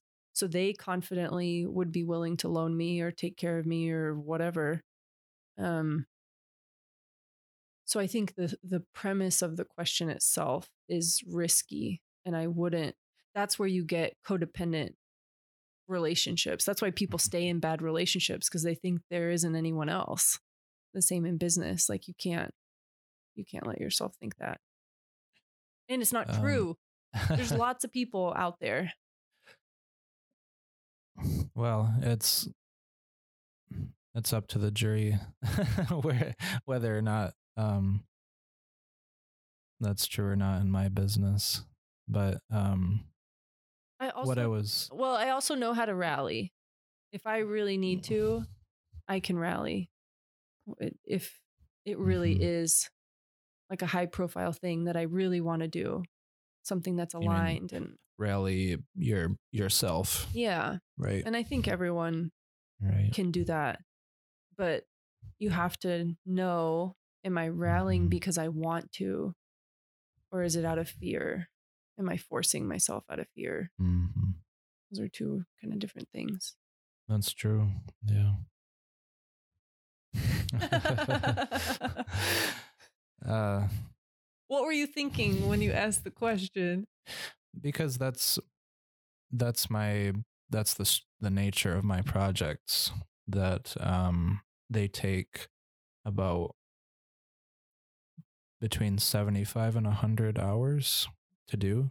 Mm-hmm. um some some i've even go over, gone over 200 hours. And so the wow.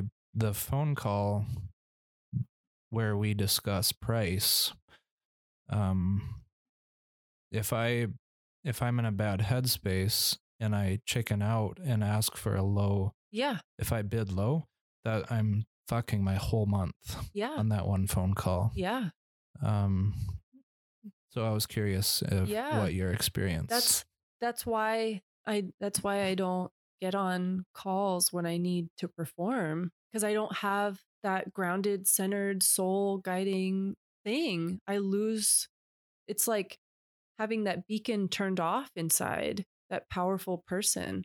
And I don't, I, I don't make decisions the same mm-hmm. way that I normally do. And I will fuck myself over. I'll say yes to things that I really shouldn't be saying yes to, or I'll say no to things for weird reasons because I can't see. I'm trying to think my way through a solution instead of feeling like, oh, this feels right. So yeah. I don't, I've learned to, to as much as I can, try and give myself breathing room for stuff like that. And most of the time, people are understanding, mm-hmm. um, at least to my face. and if they're not, I mean, uh, yeah, there are keep, better things to worry about. Yeah. Hmm. It takes a long time to get there, though, so I can understand why people might be worried about stuff like that. Um, this is years of yeah experience.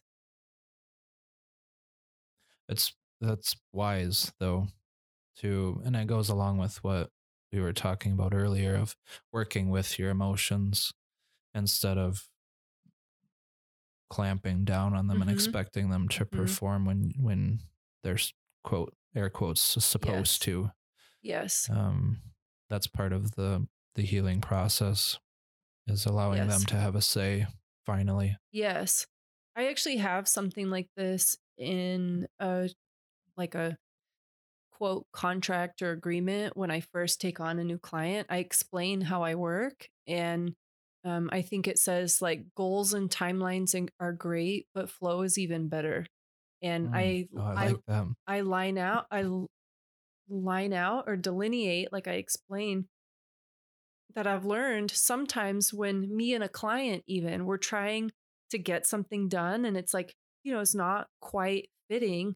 I've learned that if you let it breathe, uh, sometimes what you think you wanted to accomplish, like there's actually a better way to do it, or we shouldn't have been doing it in the first place. So it's called creativity. yeah. It's- or yeah, it's all it's all the same conversation I feel like we're having, just showing like diff- the way it shows up in different examples with mm-hmm. people. Um, and so I kind of going back to working with clients, I try and set that expectation up front that that's how I work. So if we're like, if it starts to feel, you know, that like scratchy, forced, like mm-hmm. frictiony type thing, like most of them are already on board with easing up on things, but I haven't put that in a contract yet, but um because I for one thing I work with engineers. Yeah. And um, project managers like and so yeah. it'd be look look at me like I had two heads. Yeah. But um but I have gotten good at cuz I I can sense when somebody is like has a hitch and is pulling back. Um, and I'll just label it and ask up yeah. front. Oh, good. Um, and then it does, it's amazing because they suddenly feel super comfortable and understood, which book plug, um, never split the difference, uh-huh. uh, is a fantastic negotiating technique. Um, or anything, but they feel they feel understood, they feel seen, and then it gives us the usually it brings up a super important piece of the project that they're maybe hesitant to talk about and then now we can discuss a big deep issue that changes yes. everything yeah um you can come to a better solution yeah and I can't remember any specifics, but I'm fairly certain at one point that actually made me a bunch of money too, because the project ended up being much, much bigger. Bigger, yes. Yeah.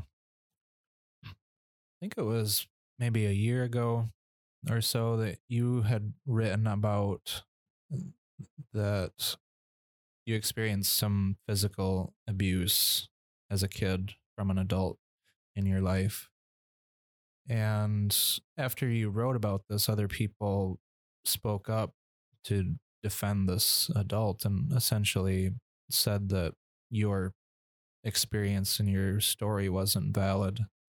Uh, can you talk about how you maintain the attachment to your personal experience and your sense of truth? Wow. Yeah. Well, first, I'll say it was really hard. So, just to give some context, mm-hmm. about a year ago was when I started to get pushback from people, but I had been sharing my story for about a year before that. So, what's interesting so for me it was like okay i'm the caretaker of this person inside and i I wanted to let myself share what I wanted to share. That was definitely like one of those soul guiding moments, all those times that I shared some of my story. Um so we talked about like being brave or like not knowing where things were going to go. The every time I shared a piece of what I was going through um felt like that like I don't know why, but I have to share this and I checked in with myself and I would share it.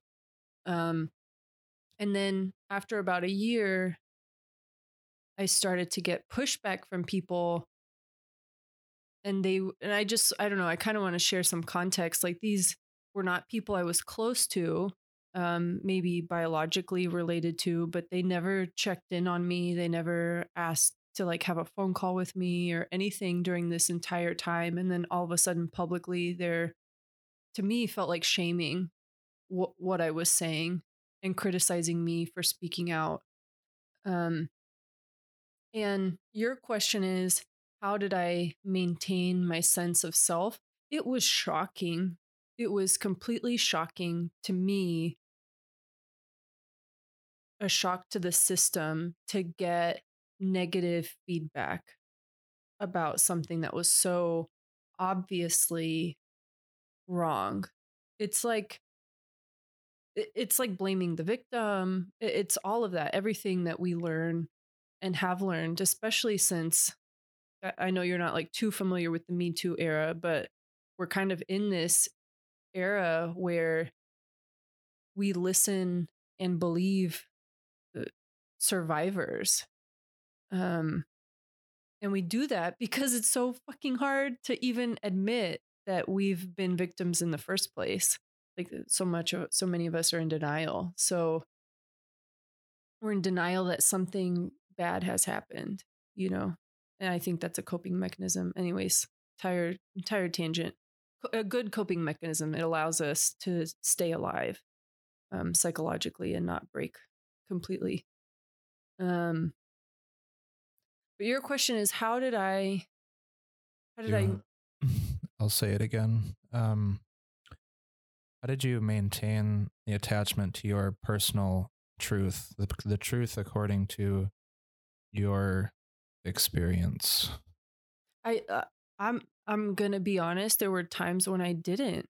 It caused me to doubt. To get such serious pushback from people caused me to doubt whether I was doing the right thing or the wrong thing whether what I experienced was real or not.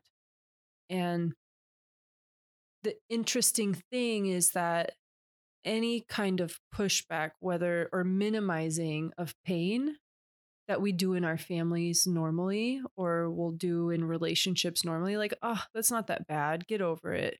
Fuck up. Like, quit your crying. You're so sensitive or whatever, whatever that is.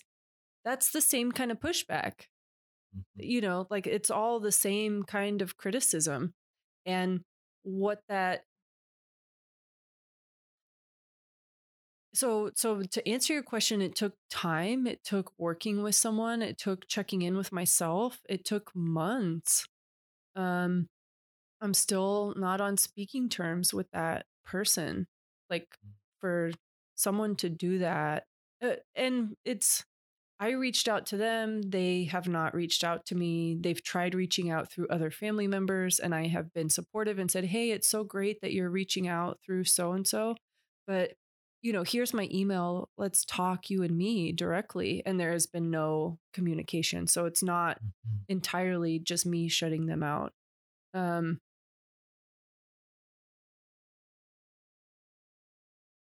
how did I it's just a process like every other thing, every other relationship. Um, it's been long coming and it's still it's still a it's still an area where I don't I don't want to say I'm weak, but I'm vulnerable to doubt my experience. I'm very susceptible to doubting what I feel and what I think is happening. Um, because that is the pattern that I used to survive, which was, hey, something's wrong here. Oh wait, no, it isn't. This is okay. Like like I just kind of had to make things okay to be able to stay not to be able to stay because I had to stay. There was no other option. You have to make those realities okay. Um do you think there's any other place for the um buck up buttercup attitude for lack of a, a better word of you uh, g- get over it move on. We have you know you have to move on. Yeah. to is there a place for that in yeah. besides just survival? Yes. I do think you know as much as um, I'll speak for myself, but I think we all kind of have these components to ourselves. But for me, as much as there is someone who is a real victim that really experienced damaging experiences and did not ask for them or deserve them or even process them, there is also a side inside me that might take the easy way out and play a victim, not in the same situation, different situations, different circumstances, but we all kind of have that whiny person inside of us that doesn't want to do the brave thing or the courageous thing or that follow your heart thing. So these are two really different parts of me. They don't operate in the same examples or parts of my life, really different. Um, but I the same way I've learned to soothe the part that's actually hurt and was never seen and heard, I've also learned to raise the part that's a child and should not be making the decision for me whether I should mm-hmm. go out and be public or go out and be bold or go out and stand up for myself. Like I've I've had to learn sorry sweetie, you don't get to make the decision today and uh, you're right here with me. I'm not going to let you go. I'm going to hold on to you. But, you know, I'm making this decision. And yes, we are going to go speak on stage, or yes, we are going to go approach this person, or yes, we are going to ask for that, you know, a higher amount than what we're used to, or yes, we are going to say no, you know. So does that answer? Yeah, that's, I don't know that I've ever heard anyone make that distinction before oh. because I think well a lot of this the healing work gets painted with the same brush as that and people discount it because they assume it's playing victim to mm-hmm. your own emotions. Mm-hmm. It's I'm still learning to to pick that apart and parse it out for myself, yeah. definitely. But that's yeah, thanks for making that distinction. Yeah. That's w- super important.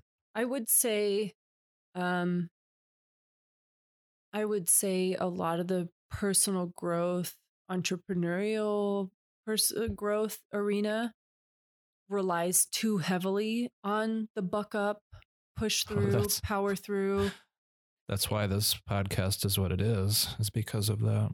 They rely way too heavily on that and they misapply it in situations. Um, like I'm I'm dealing with a service provider right now. Um, I've been I've just dealt with some s- severe health issues in the last couple weeks, like not sleeping. It's impacted every area of my life. Um, and so, an agreement I made a couple weeks ago, I want to get out of that agreement. Like I signed up for something, and and it's it's just not. It it wouldn't be right for my well being to continue. And I keep getting these messages from this service provider, and they're in the personal growth space, and they clearly have not done any of the other side of the healing work because they just say, "Oh, you look so perfect on on Facebook," or "You look so." You look like you're ready for anything. You know how to uh, power through. Anyone who wants to to make amazing results needs to know how to do that. And I said, yes, I know how to do that. And um, because I know how to do that, you must believe me when I say that now's not the time to do that. And I think a lot of people, I don't know this for a fact, but the same um, reputation that you say about the healing world being um, maybe playing into victim too much. I don't know what the numbers are, but I also have kind of experienced that reputation myself. It just it's just kind of in the air, um, and I think one, I think people tend to only use one mode or the other. They stay in the personal development world or they stay in the healing world. Um, or or and um, they'll go into the healing world, but only take away the the pain, so, and they don't go far enough. Because the real heal, like the real healing I'm doing, like with Steve, um, that covers all aspects. That's where I've learned this whole spectrum. Um, you're raising a child, my child. I'm raising myself, and you you go through everything with that person with that with myself. I'm going through every, mm. I'm combing through every aspect of myself, not just the wounded parts, the parts that are, that were left a little young and need some, some raising too. Um, I don't know. I'd be really curious if other listeners have done work like that because I have not met anyone outside of Steve who um who have been working with that is that extensive and thorough.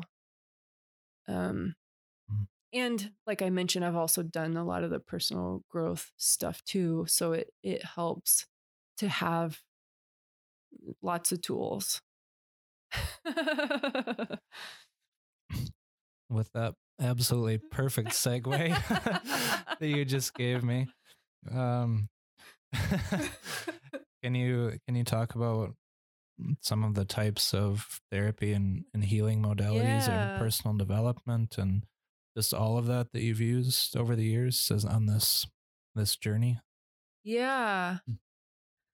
I can. And you showed me the questions uh, like te- or I saw them 10 minutes before we started and I knew this one I made a list because it and I didn't realize it has been so many but I could maybe look at like about 15 different things right here spanning from all kinds of different programs and I and I would just encourage people before I even start like I'm sharing these because I I want you to know what's out there. I want to normalize a lot of this and and um some of it's way out there. At least it was for me before I started using some of them. Um and I I want to normalize some of this. Um I want I want people um to look at me and people make all kinds of judgments about everyone but i know people tend to think i have it all together they think um, i like to say i like to dress like j crew style like i tend to be really preppy and simple and um, people make a lot of judgments about that and that i might not be into what i'm into and so i'm sharing this to help like if you feel an inkling for something um, go and do it. And just because I did it doesn't mean it's the right thing for you. Um, I think there's right tools and teachers and techniques for us at different times. So the best thing you can do if you're wanting to know what's next for you um, is to feel into that inner guide if you can. Um, and sometimes you might not even have a reason, but you're like, I got to go try this. So I just wanted to say that first because a, a lot of times I think people say, like, oh, I got to do what they did, or this is the answer, and this is the path, and this is the right way. And um, kind of goes just isn't. excuse me uh kind of goes back to the very beginning of our conversation talking about living in a space of the unknown and questioning so much so many problems happen from falling into a fundamentalist or legalistic Dogmatic. path dogmatic path when it Yeah. comes to finding a path and something to believe in Yeah. Well, and and as you go along, you'll start to get mastery and insight into your own self. Am I is this is this opportunity that's presented before me really not for me or am I scared? Like you'll start to get so because that's another aspect too. Um it's not one or the other all the time. Um let me share from my list of like things um and pause me if you want to know one thing or another thing okay so the first thing i ever well besides books i always read self-help books um the four agreements or uh, that's Mm. don miguel ruiz I have a copy of that on my shelf that I haven't touched. Yeah. there's i was always into stuff like that and i was very into church when i was younger too i remember being able to see god everywhere like in the ray of sunlight i I just remember being like so sparkly at least on the inside um and then you get older and all kinds of things happen and you're like oh this the world how could how could god exist in this world and i went on my own kind of path but the first like seminar or course I took was um it's called the Landmark Forum. Many people have taken it, millions of people all over the world. Um, one of the more maybe well known courses. It actually was one of the initial personal development courses in the 70s. It was like revolutionary and groundbreaking. Like it kind of opened the door for a lot of the things that you see today. A lot of principles that are now part of common culture started with those seminars that started in the 70s. Really kind of interesting. It was called the Landmark Forum, you said? The, the Landmark Forum was okay. the first. Yeah, that was, it's like a three and a half day seminar. Um, and I did their entire curriculum. It was, I was not spiritual or religious at the time. And I think it was a really great training ground for my mind to learn how to observe my thoughts, you know, like not spiritual, not emotional, just like managing my thoughts and getting mastery over and observing how much my thoughts got in the way. Is that related to mindfulness meditation at all? I w- would not. I would put it more in the realm of like entrepreneurial, like like powering through, pushing through, finding that other level. I mean, not quite, but I would put it more in that category than mindfulness. Um, mindfulness, or at least meditations, is the kinds that I study are more observational. Oh, um, okay getting in tune energetically with like a higher being, like way in the realm of spirituality or more mm.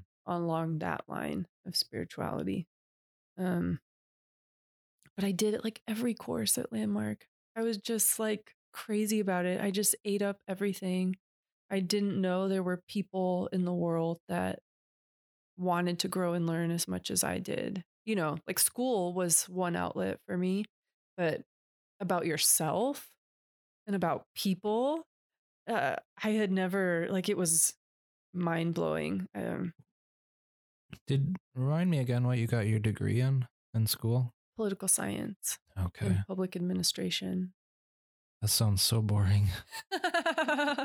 well, if you think about the Declaration of Independence, that was a revolutionary act that all men are created equal.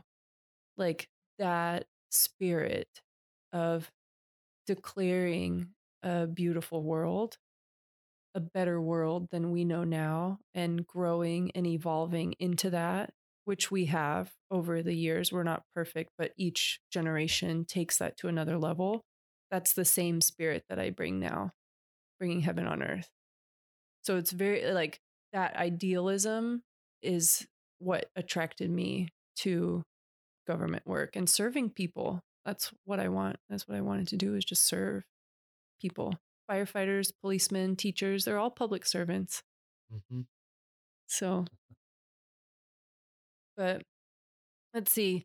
So after that, I got into, I had a personal coach for two years.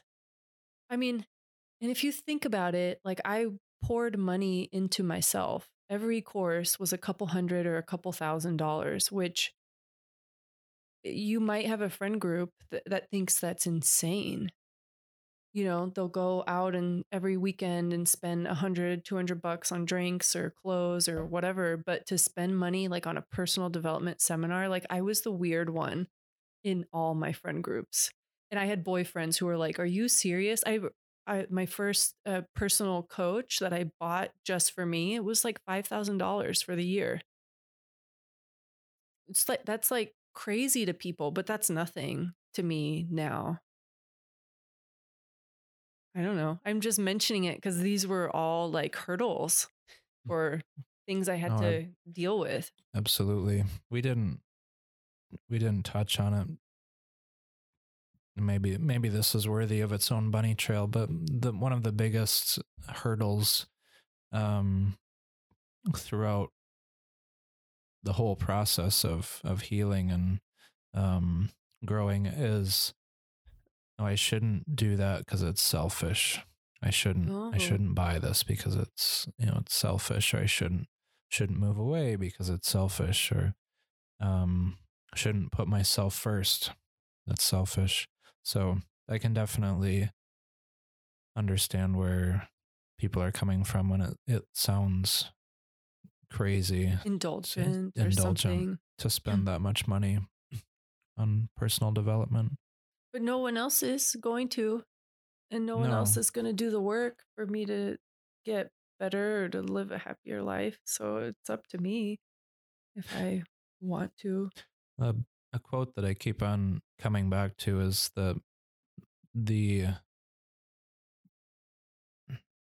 I'm not going to be able to get it right, but the the greatest gift that you can give to your family and to the world is to be the most pure the the purest and best representation of yourself that you can be. Because if you stop and think about it for a minute, we are the only people that we can truly change. Mm-hmm.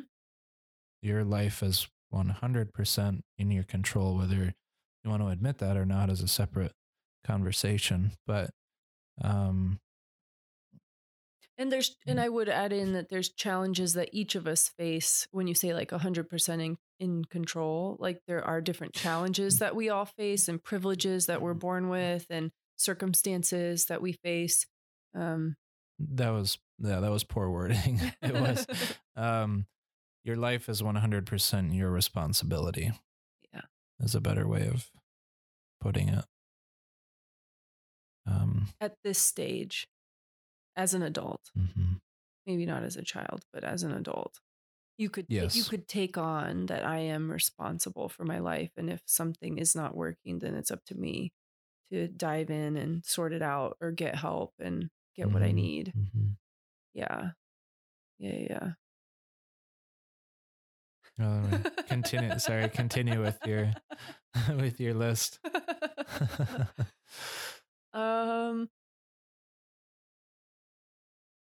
so somewhere in there i started doing i had okay so i had that personal coach i worked with him daily for two years personal and business coach a life coach is what i i worked with him daily for two years um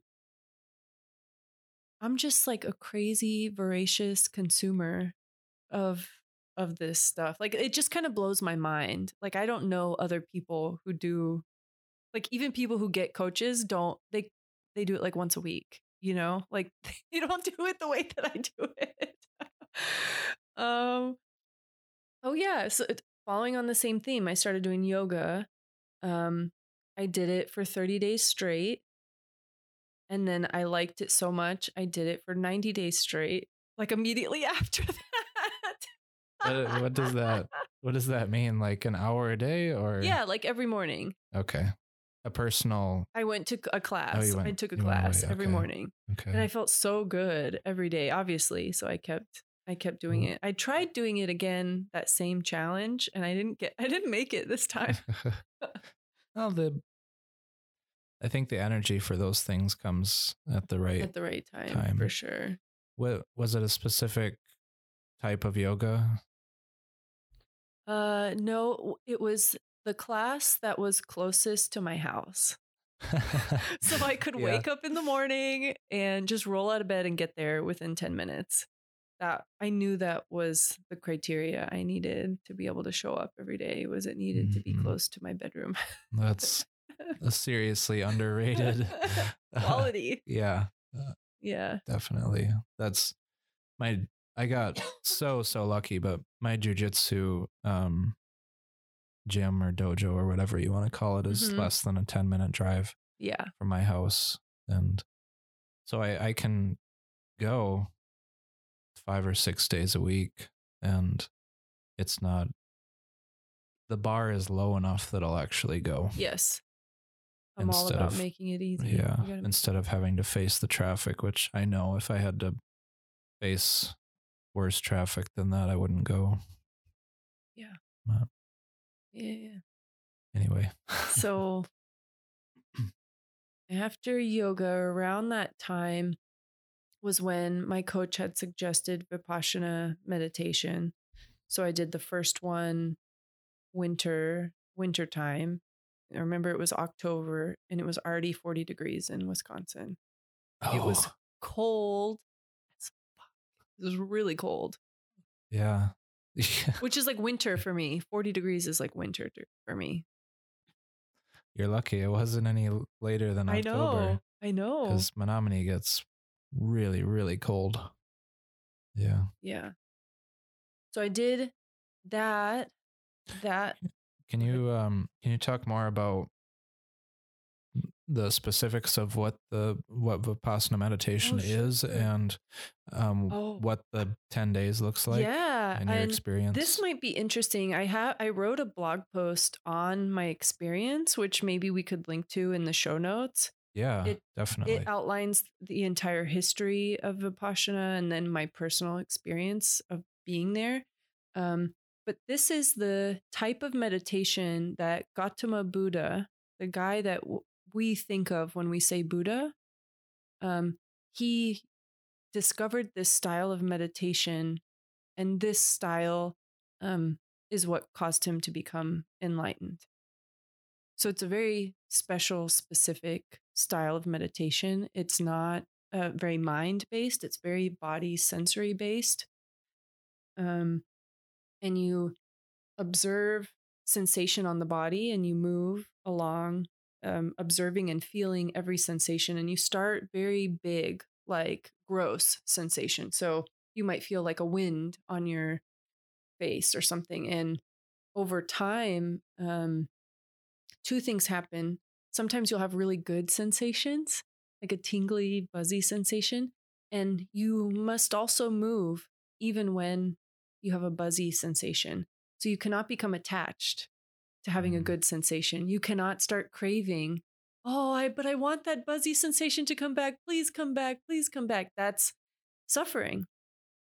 And when you have a painful sensation because you're sitting still for hours, or you have an ache or a backache or something, you also cannot stay.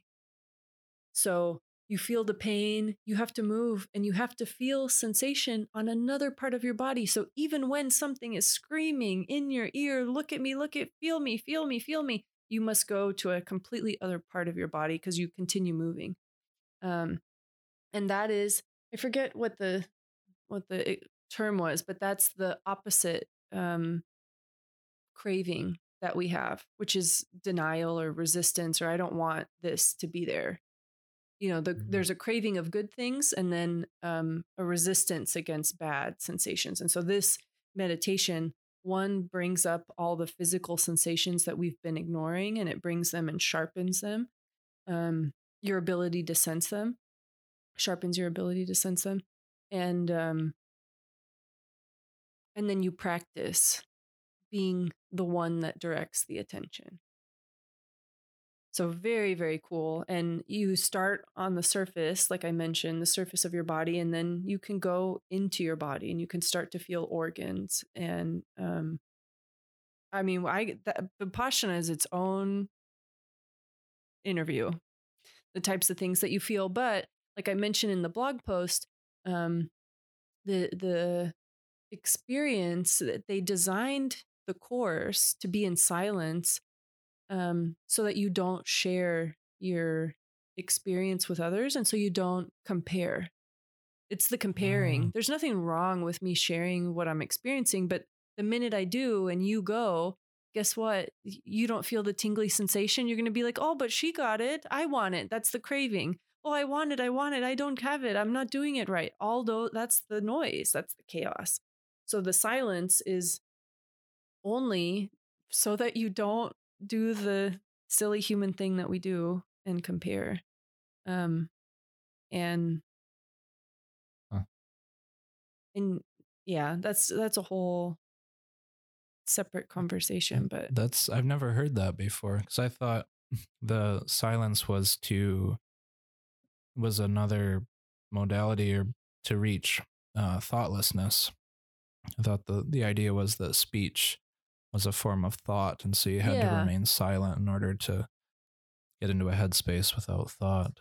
Well, Uh, I re- I remember in my first sitting, um, I came out of it. Not the first time I meditated, but you call like a 10 day a sitting. So the first time I sat, um, I started to notice a knee pain. So I went to go speak to some like a an instructor in one of the breaks. There were like designated times when you could go and ask questions. And I did. And I told her about my knee pain. And she said, I don't remember what she said, but what I took away was basically, well, why are you talking about it? You talking about it keeps it alive. Why don't you just observe the knee pain and it won't stay forever? And why don't you just let it come and go? And it's such a Buddhist thing to say. Yeah. I was like, oh, okay. I never thought of that. Um, but definitely, I, I think it's both things the comparing and how we use language to create um, chaos or keep it there. Uh, we use, and this is like another thing I've learned in other areas, like we use what we observe now as our reality. Uh, and when in reality, things are always changing and growing. But if you stay focused on what you're observing, then that's those are the blinders we talked about at the beginning. That's all you'll see. All you'll feel is like the tiniest bit of knee pain, and you're like, ah, Advil or whatever. It turns into this thing you got to go address, and then it can't be felt like those tears we were talking about in the sadness. It doesn't. It's not allowed to be felt and just be know it. It must be stopped or it must be poked or surgeried or whatever. Mm-hmm. So that there we go. a, a lot of people um, talk about in 10 day or well less than that seven day or five day retreats that day three or four is absolute hell did you did you have that experience as well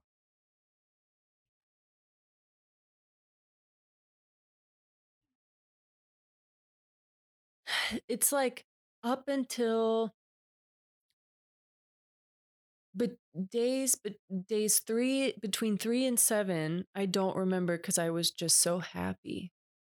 Oh, really? Like I just it just became a rhythm. I swear I was a monk in a past life because I just loved waking up.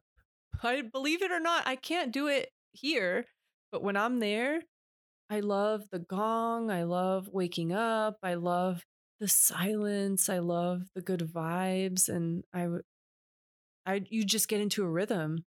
Um, was it hell? I, what I remember was like body pains that were so incredibly painful and literally like wanting to cry while also being completely still, you know, like just allowing a, a suffering almost just to come and pour up.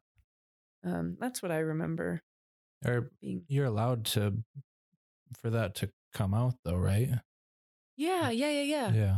That's why I said the the main reason they told us, at least my group when we went, that they want you to be silent is to not compare. So it's right. like you don't have to squash your emotions. It's more just so you don't say, "Well, Johnny got this and I didn't." Mm-hmm. Yeah. You can you'll find out more when you read the blog post because I share more about what happened to me personally. There was something pretty important that happened to me personally while I was there. The first mm-hmm. time, and I didn't write yeah. about the second time, but the second time my car got stolen while I was at a meditation retreat.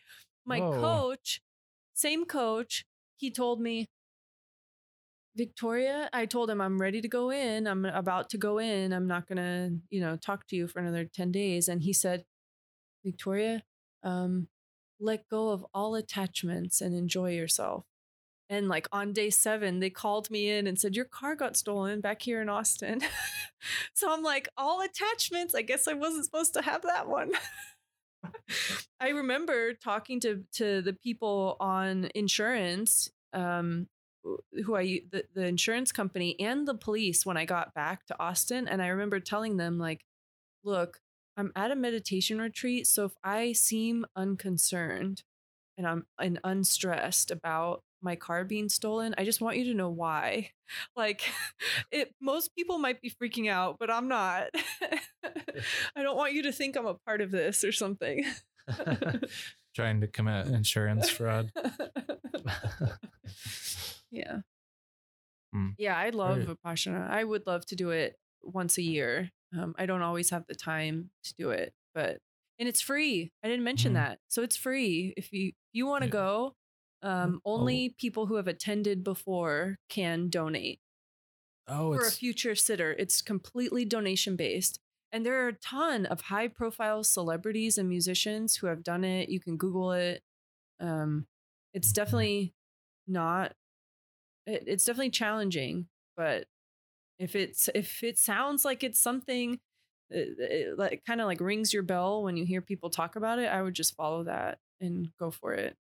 Find, find Mhm. a place near you or a place that looks exciting. There's places all over the world, beautiful locations, and go, go try it out. was planning on doing one just across the border to Spain when I lived Uh-huh. in Portugal. And I Did I know this? I moved away before I had a chance. No, I we never talked about it. oh, Um, but it, it's been on my list for a long time to do a silent retreat. Yeah. Mm. Um, what else do you have on the list there Let's see. for? let's see. Let's see. Um, I've seen a clairvoyant, and I see one regularly. I have to confess, I have no idea what a clairvoyant is. Oh, okay. So, um, clair, C L A I R, means clear in French, I think. Um, voyant, voyeur means to see. So there's lots of types of clairs. Um, clairvoyant, clairsentient, cl- all kinds of different types of clairs. It it I'm not an expert, but clairvoyants see things. So the a highly sensitive human who sees pictures. I'm a clairsentient. I talked about that inner guide that I have. I I I, not only can feel my feelings, I can also um, feel things from other people. And we talked about we've talked to, just briefly about that being an empath. They're like a little different. Um, I don't know the specifics, but clairsentient, sen, sen, sentir means to Mhm. feel. So clairsentient is a, a someone who feels. Um, clairaudient, someone who hears. So so they're all forms of um, I think they're forms of psychic ability. So you so I have a friend who I would walk in the room or I, I- we were close at one time, me and this woman, and she would say, "Say that again," and I'd be like, "I didn't say anything." She'd be like, "Oh, oh okay," or um, "What did you say?" Like you, you're mumbling, and I wasn't saying anything, but she could hear things that we that I couldn't hear. Um, either th- things that I'm thinking. Uh, So the same way that I feel what others are feeling, she could hear different things, and it wasn't all the time, but every once in a while, like enough to where we kind of like joked about it with her. um, but a clairvoyant is probably the when you think about a psychic, you probably think about this kind because they might see in pictures or in flashes um, or images or dreamy type things. Um, and so I, I worked with one um, pretty early on in the depression, the, the depressive state that I was in. I wanted to know like what the hell was up with me in this relationship with the adult that was abusive in my life. I wanted to know like karmically what's up like why is this happening why what's my relationship with this person and what, what led you to go see a, a clairvoyant about this instead of any of the other oh, options? oh i was already i've worked with i work with everyone at the same time Oh, okay. All right, fair enough.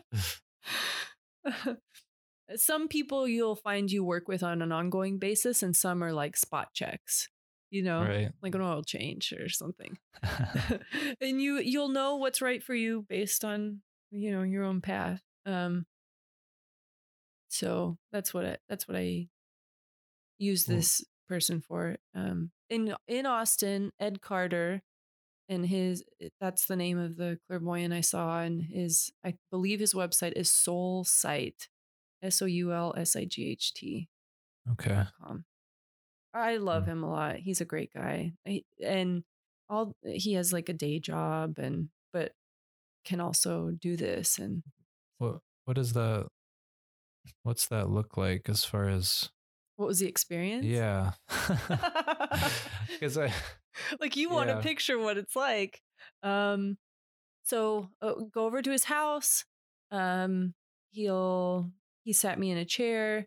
Um, one of the things that I love about what he does is we do it together. Any introspection into my system or my karmic system. Um, and the way he explained it to me is like we will never do more than what your soul wants. So so he he has no hidden agenda. Um, oh yeah, I forgot about the Vedic astrologer. I saw a Vedic astrologer too. She told me that's like an Indian birth chart astrology. Um, she told me something similar. She said, Victoria, my karma is tied into my readings. So if she were to manipulate someone in a reading and tell them false information or try and manipulate them and use them in some way, that would impact her karma. So she has no interest in doing that, just for Mm. anyone who might, I don't know, be fearful. Um, Vedic astrology is its own thing, also very interesting. Um, I could just go on and on, but so I'm sitting in in Ed's living room. I'm sitting in a chair, and we both kind of open up the space, and we agree. We're like we're verbally talking to ourselves and the universe, and saying like we're we want to go explore um, this, and he'll he would do an energy clearing so um, work with my energy i kind of go into a meditative state he kind of guides me just to be in a meditative space he'll clear out my energy um, so you might call it your aura you might call it like i don't know the energy an energy wash i don't know something like that and as he's doing that he'll get those images those flashes that's the clairvoyant piece so he gets pictures of different people or different things um, and he can interact with those and talk to them and he's doing all that silently um,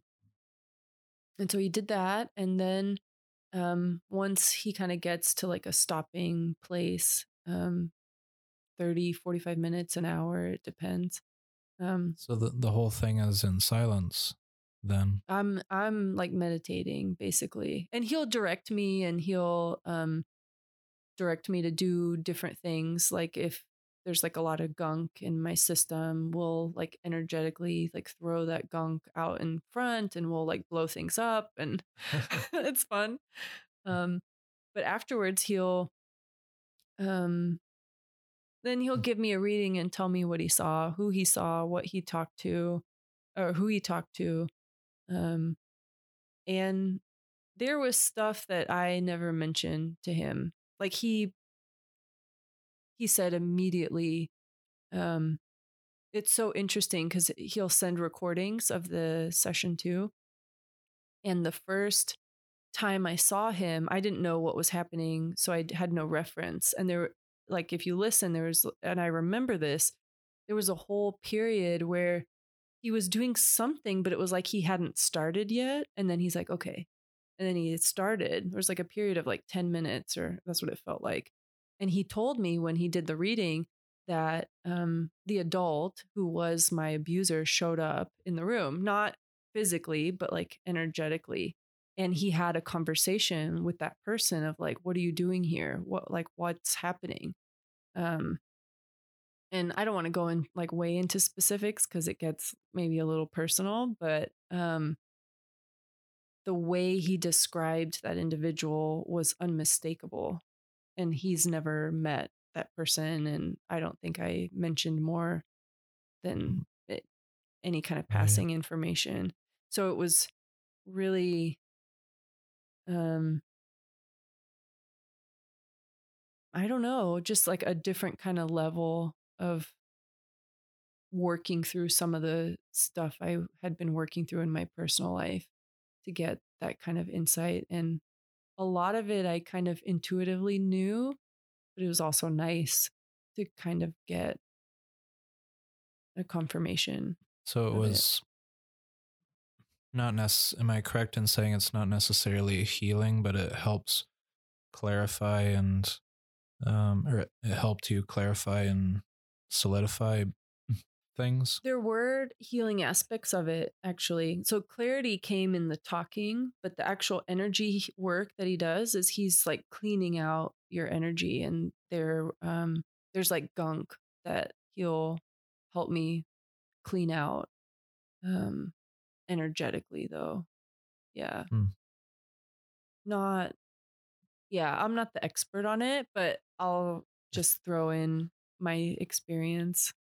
It's all very i don't know what to think of it but i'm definitely i'm always open to listen and learn Yeah.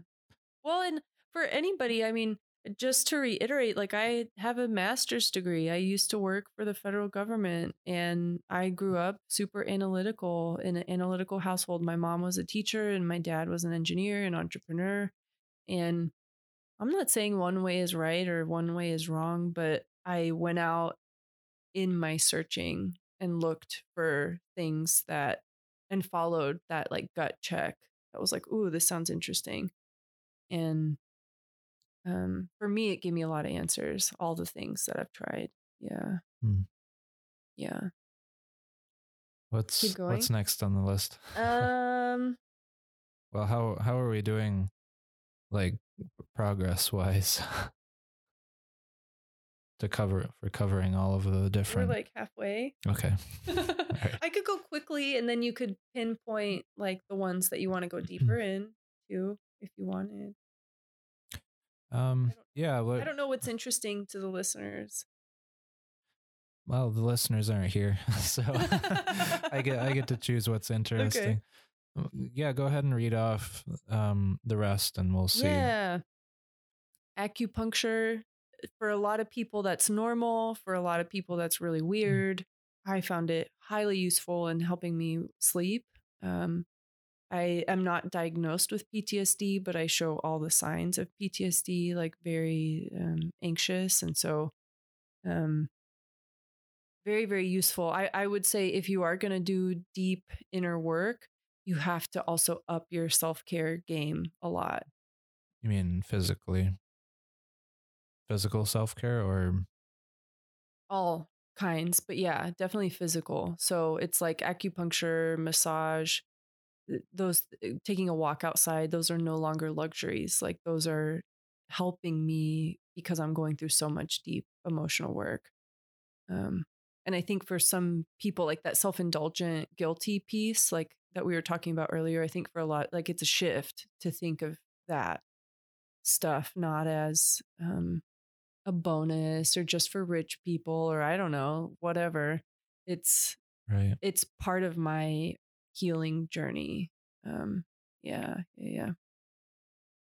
Other things chiropractic uh, that's really interesting. I learned this that your spine when it's out of alignment um you will not feel any pain or issue until it is 60% or more out of alignment.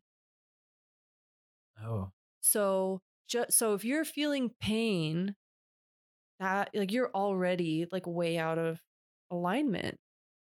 So, and in your spine are all the nerves that communicate to all the organs in your body. So, if you're doing deep emotional work, you want someone looking at your spine to help uh, support that channel that communicates, that biological channel that communicates your brain to all your organs so that your your I don't know something in your abdomen that's holding some kind of grief or that you're working through or that's part of your processing system for whatever trauma you're going through that your brain can communicate with that organ so it's getting the nutrients the blood the oxygen that it needs to detox or whatever.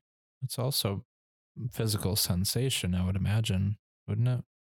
You have to does it affect this or the spinal misalignment affect physical sensation as well? Oh yeah. Which what do you mean? Oh yeah, be- yeah, yeah, like- because that's that's how emotional signals get transmitted is through physical sensation uh, again not an expert on it but i learned at least that much and it's something I've also done for about two, three years now regularly is just keep that up. Hmm. Um, let's see. Uh, other body work, Rolfing, R O L F I N G. So you might think it's like ro- a- roll on the floor laughing. I know. I was thinking, um, isn't that a euphemism for puking? Oh yeah. Rolf, Yeah, rolfing. Rolf. Yeah. Yeah. But this is a really deep, deep, deep tissue. Like you want to cry. oh, it's a, a massage. It's not a massage. It's li- it like breaks up the fascia in your muscles. It doesn't usually does not feel good at all. You feel better afterwards, but going through it, you're essentially like taking these numbed, hardened muscles that have built all these patterns from like the um I want to say asustar.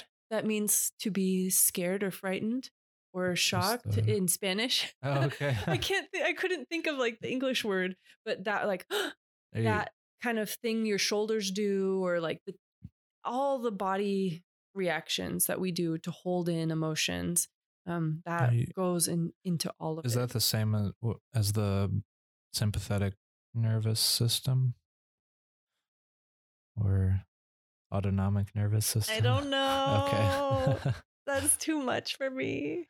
where where did the um Steve does the Rolfing. That's where I learned about it. uh, Okay.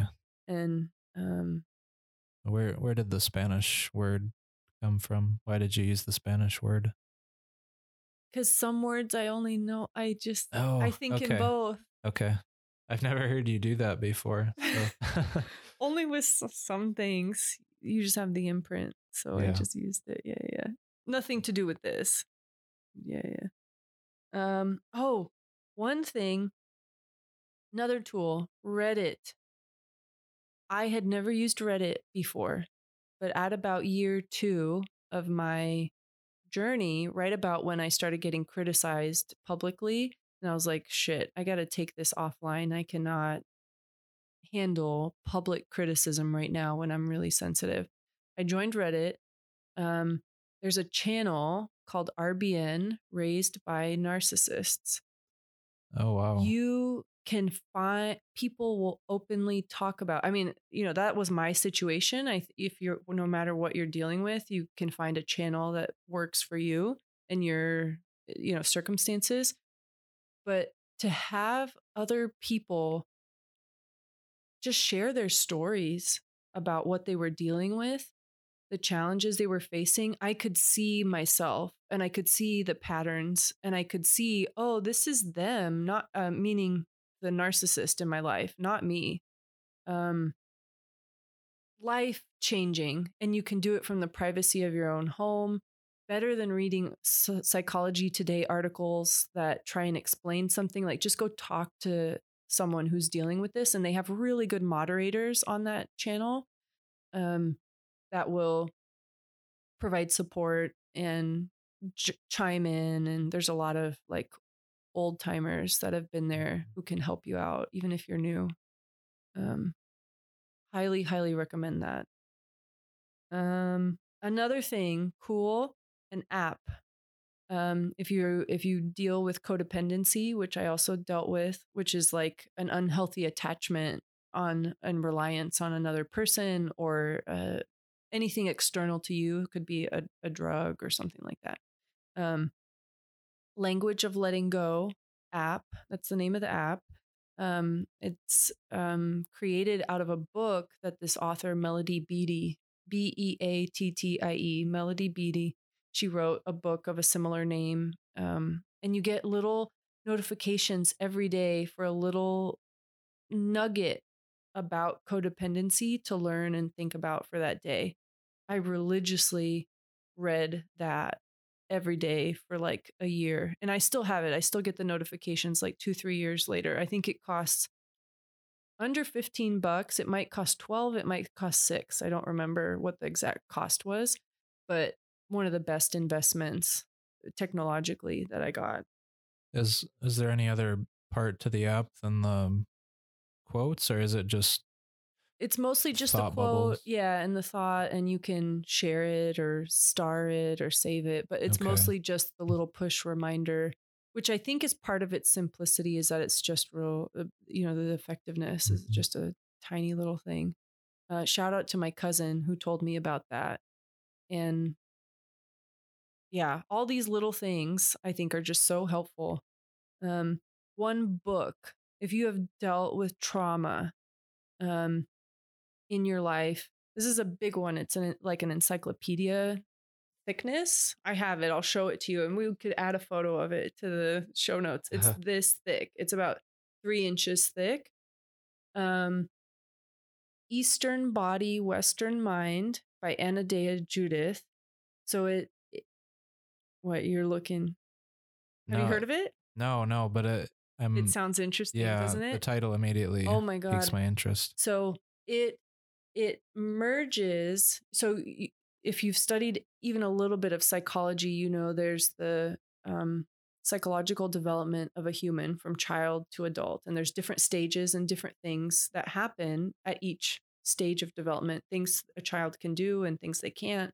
And this book maps psychological developmental stages to the corresponding chakra development stages. So, if you don't know anything about chakra development, it also happens in uh, formative years. So, like each chakra from about your sacrum, which is like where your butt is, um, to like your abdomen, to your stomach area, to your solar plexus, to your heart, to your throat, uh i think to like your third eye and then to your crown and then your aura those are like the basic chakra levels um those develop and they at similar developmental stages like you're not going to go st- straight to crown chakra or straight to throat chakra you you have to start at the sacral chakra um down at the bottom is there anything?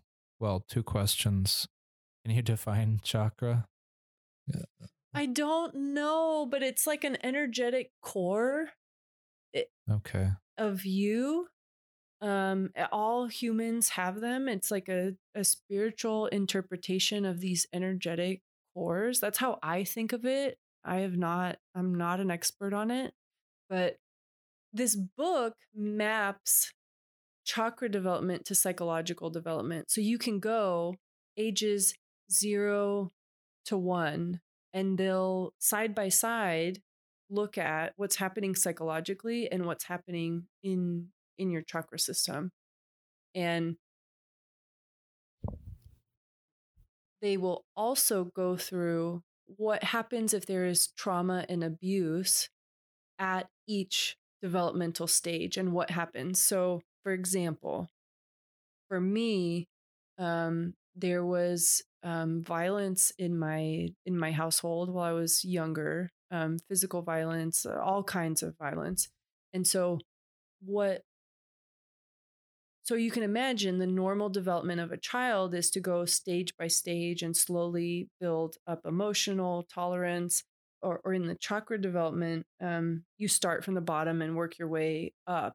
But because of that violence and that's like at the lowest when i when i was very very young when i was developing those lower level um areas they did not get developed emotionally in me or psychologically in me and i went all all my energy all my energy went up to these higher to these higher uh, chakras um, so a lot of people who who might have. So just for example, I'm not the expert. You can read it in the book. Super super interesting. I spent like a year studying this book at each of the stages.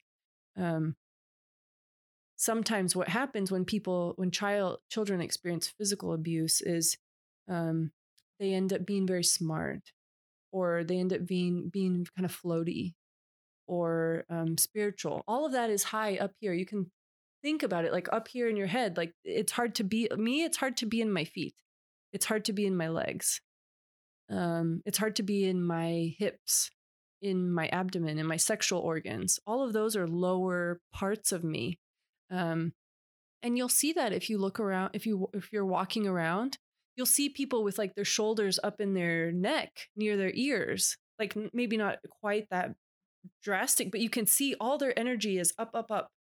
Um, or there's just all kinds of different manifestations and getting to study that while I was going through healing myself and getting to have an expert. And this woman, I believe, is a psychologist and um, a spiritual practitioner. So she was an expert in both arenas. And she had counseled people for years, just really, really well known, highly um, regarded book. Um, so getting to read her kind of highlighting the different patients she saw and how things manifested in different body types and body shapes and the, the struggles that different people dealt with. Um, if you have trouble um, speaking on stage or like I, I mentioned, like being yourself in front of um, people who are very forceful, like that's a, that's like a throat issue or a solar plexus issue. Um, they're they're all related, and um, really really cool book to comb through while you're going through mm-hmm. things. I will mention though, I did not know how out of the low like I was I've been out of the lower half of my body for most of my life and I didn't know that. So when I opened the book, I wanted to go straight to the heart we put so much emphasis on the heart, opening your heart, your heart chakra, like lead with the heart. Um, I think a lot of us are who've experienced any kind of trauma like i was i just had no idea i was even disconnected from the lower part of my body and someone who introduced the book to me said hey i know you want to go there but i highly recommend you go down start from the mm. beginning so I would recommend they, that to they anybody. recommended going to the feet. Well, there's no or, feet one. You start with the sac- so, the sacral oh, okay, chakra. Okay. But that covers um your grounding and all you know all the mm. Everything below. It well, it sounds sort of related to Heal Your Body, that book by mm-hmm. Louise Hayes. Um, did I get that name right? Yeah, I think so. Louise yeah, but it or hey. Um I have observed I don't know anything about Eastern medicine or chakras or anything along those lines, but I have observed in myself that and in other people in family that um, the mind can be used as its own numbing instrument for numbing emotional mm-hmm. stuff. Yes that you become so concentrated in thought and in in your head like you said that all bodily sensations and this wealth of other sensory data that we have access to is you don't even know it's disconnected. Yeah. Um, well, you, even you said tonight that you didn't even know that you were in pain. Mm-hmm.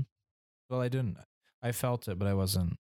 But not enough, um, not enough awareness. Yeah. And even yeah. right now, like as we're talking about this, I'm like intentionally putting sensation into my feet right mm-hmm. now because mm. even this conversation, any, it doesn't even have to be trauma. Sometimes you can just be excited and things get real heady, and you oh yeah trapped in like a head conversation with someone. Mm-hmm.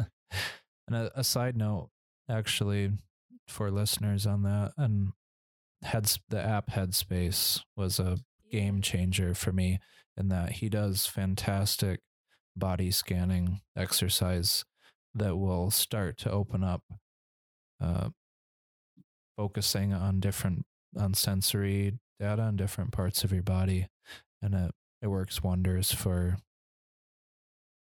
for me it was a almost literally a lifesaver for dealing with anxiety in work that I could focus on bodily sensations and just watch the, the anxiety meter drop before a client phone call. Yeah. Um so worth checking out. Yeah. But, Let me see. What, yeah, what's next? there's anything else. Um the last thing, I think this is the last thing that I would highly recommend. Um, well, if it calls to you, um, Abraham Hicks. So, if you've heard of The Secret or the Law of Attraction, um, Abraham Hicks was the originator of a lot of that information. And much like some of the stuff we were talking about with Landmark, um, a lot of our co- common things that we believe now or common things that we say now about positive thinking um, and other other things in that arena originated from a lot of their work. And so this is like way out there for some people um, just because of how the information comes. But Esther Hicks is a woman out of San Antonio. She has since traveled the world um, sharing this information. She is a channeler. Um, and so, the same way that I can feel things from other people and my clairvoyant can see things when he taps into your energy, um, and even the same way, like I could find the words that someone was trying to say. Um, we all are very highly sensitive, intuitive people, and different people have different skills. This woman is able to tap into a higher consciousness that calls it's a collective of a collective of beings and they call themselves abraham um, and she speak. So the words come from her mouth, but they are words that she is receiving and tapping into from a higher consciousness. And so they call it Abraham Hicks. Her name's Esther Hicks. And if you want to listen to a really great intro to play to this, just so you can kind of wrap your head around what this is, because I had no idea what it was, and it was kind of out there when I first started listening.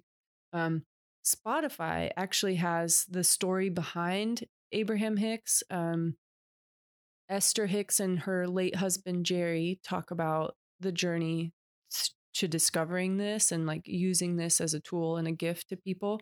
That's on Spotify. Um, Oprah Winfrey also has a really great interview you can look up on YouTube of her interviewing it um, with the same skepticism you might have. I mean, so be skeptic. That's good. and then and then go and, and listen and experience for yourself um, the wisdom that they share is i mean it's like universal truths and it's exactly what we've been kind of talking about and uh, tonight um, tapping into that inner guide and tapping into joy and your joy what makes you happy. And um, i listen to those videos um, at night when I have insomnia or in between client calls. Um, it's something that immediately kind of tunes me up to a vibration that I want to be at. And I used it as part of my morning routine for almost a year, if not more, like every day, to listening to it. Um, so I just wanted to share another highly, highly useful tool here. Does does it um what she have to say communicate w- with you on a mental level or is it more of an emotional or energetic level? I would say energetic and um, mental. So it's to me, it's logical, and the energy at which they vibrate at is a very nice energy for me. I just like mm-hmm. it. So I can you can feel it even in the recording where they come from.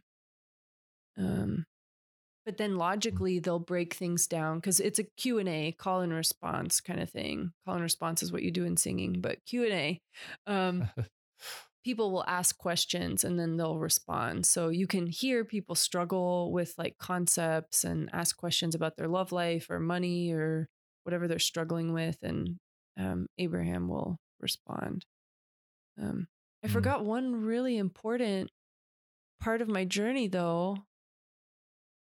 What was that? Um, I I mentioned him earlier, but Steve. Oh yeah, of course. Flynn. Oh my gosh, I. He is someone who has studied um, everything that I've mentioned and more. Um, he's he's maybe about he's been doing this for about 50 years started when he was 19 worked with Um, Fritz Perls, the founder of Gestalt Therapy, which you can watch like old videos uh, on YouTube. Um, he worked with Wilhelm Reich, who was um, or, or the the the daughter of Wilhelm Reich, who worked with him or something. Like he is old enough that he has worked with the founders of major forms of therapy. Has also studied um, body body work, Rolfing, massage. Um, has studied and become initiated with several different spiritual lineages and masters. Um, and when I say studied, I mean for like decades, not like a weekend workshop. Um, he is someone who works daily, even now, and he is um, like at level 70 or above in the game of life. I don't know exactly, but somewhere around there, he works daily on himself and on his emotions and on connecting to his inner guide. And I mention that only because you want access to the best. I have never met somebody with that level of dedication for his own personal practice. Um, mm. and then he's just worked with couples, individuals with all kinds of traumas. He's worked in jails, he's worked in detention facilities, he's worked um, with rich people, with entrepreneurs, with couples, um, with people of different religious backgrounds all over the world. So his experience in, with people, his ability to read people is just phenomenal. And um, I would not be a functioning human being right now. I mean, I might be, I, I might, I would, I would keep doing whatever I was doing before, which was like barely getting by emotionally for sure barely scraping by emotionally, like down in the dumps emotionally. Um, without him, and he eh, talk about pouring into people like that's he and I click because he pours into me. Um, hundred percent. I, I he is uh I don't I don't want to make him seem like he's perfect. He's not perfect, but he is a model for how to communicate, how to be in relationship with someone. And I don't mean romantic or anything, just like to be close to someone and sort through things and be in communication. Um, a model for how to learn to take care of yourself, a model for how to parent. He has no blood children, but he knows how to parent himself and he and he taught me and helped me find my way to parent myself.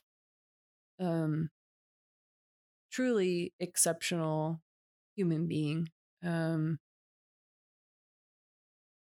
but yeah, I don't know what else I want to say about that because that I mean, out of everything I've done, if you if you're capable and ready to do that level of deep work, um, every session I would go in and it it it could be gestalt therapy one time or rolfing and body work. He worked a lot on my abdomen where I said um, that was like a chakra area, like that lower part of me.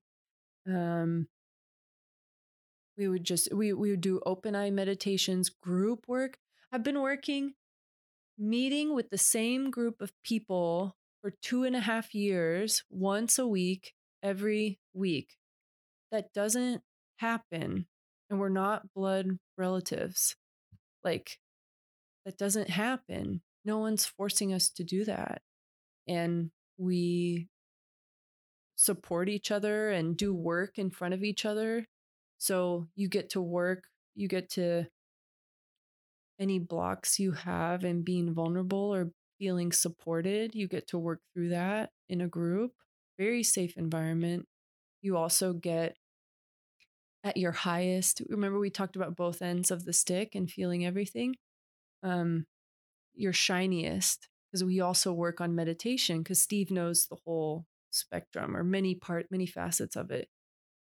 So he'll he'll guide us through these beautiful meditations where you're just like radiant and everyone's glowing and your whole you literally see people's face change. They came in and they were kind of ugly people, but then they're brilliant and shiny and you think it's difficult to share the darkest parts of you. Yes, it is, but it's also vulnerable to share like the brightest part, the part that says, I'm here to help bring heaven on earth. And mm, that's to, more scary for me than the dark parts. Yeah. Yeah. And so I've gotten to work with people I care about a lot who also are here for the same reason. Um, and me see them and them see me. So mm-hmm. I I can't say enough about that. Out of everything that I've done, um, I would say all the other things were like leading, at least up to now, leading me to this, and all the other practices I have, like acupuncture, support me so I can do the deep emotional work with him. Um, it's the num it has been the number one priority in my life for the last couple years because I I didn't want to live another day uh, kind of locked up inside. Mm-hmm. If um if people wanted to check Steve out or his work or it's called the Center for Astonishing Light, right? Yeah. What what would they do to get a taste for that or um whatnot? Well, so as at the time of this taping, you know, his website is a constant evolution, but there's a start here button. You can check out his website. There's a start here, and there's a couple options. Um, you can, we've started recording some of these meditations and teachings. So you can go on YouTube. You can see that under the start here section. Um, then you can listen to some of his recordings. His are very energetic. You asked about Abraham Hicks. They're kind of balanced, intellectual, energetic. Steve Steve's um, meditations and recordings are just completely on the energetic level. So you can just kind of relax and kind of tune into some of those. Um, you can call him directly from that and set up like a one on one session. And then um, from time to time here in Austin, we um, host a open workshop where you can come in and try um, a lot of different types of energy work, um, waking up your energy, deeper work. It'll be in a group setting. Um, he works with people one on one and in groups and um, with couples. And uh, he can do long distance, although it's good for people to come in for like a long weekend and get some work done and then maybe mm-hmm. take off and follow up over the phone. But the best thing I've come across. So if you if you have and I have experienced some really difficult um I'll j- I'll just say abuse and trauma in my childhood and then in my young adult life so it does not matter how sensitive or difficult whatever it is that you've dealt with or or stuck um he's highly trained and skilled in helping you navigate that in a way that feels safe and um and is still really deep, getting to the root. You want to stop dating narcissists. You want to stop dating the asshole. You want to stop throwing yourself under the bus. You want to work. You want to start charging what you're worth. Like those are all patterns.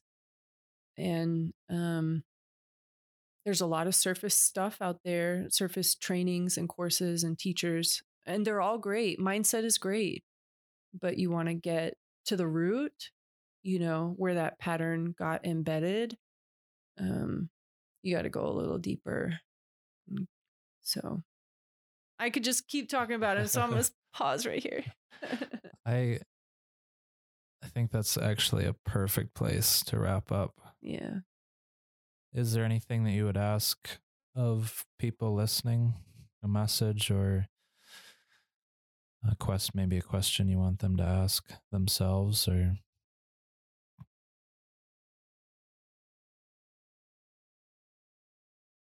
challenge. Yeah.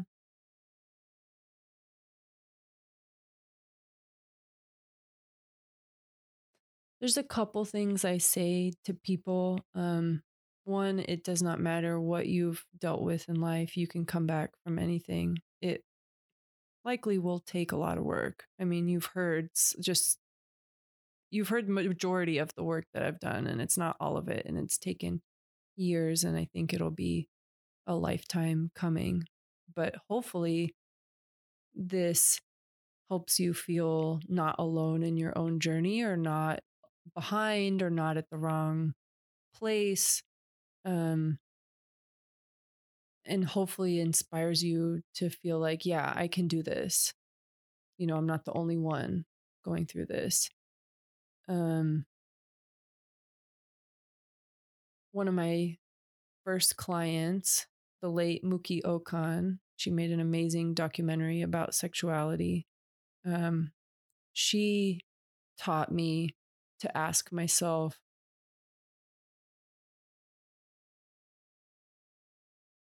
what is it that I need right now?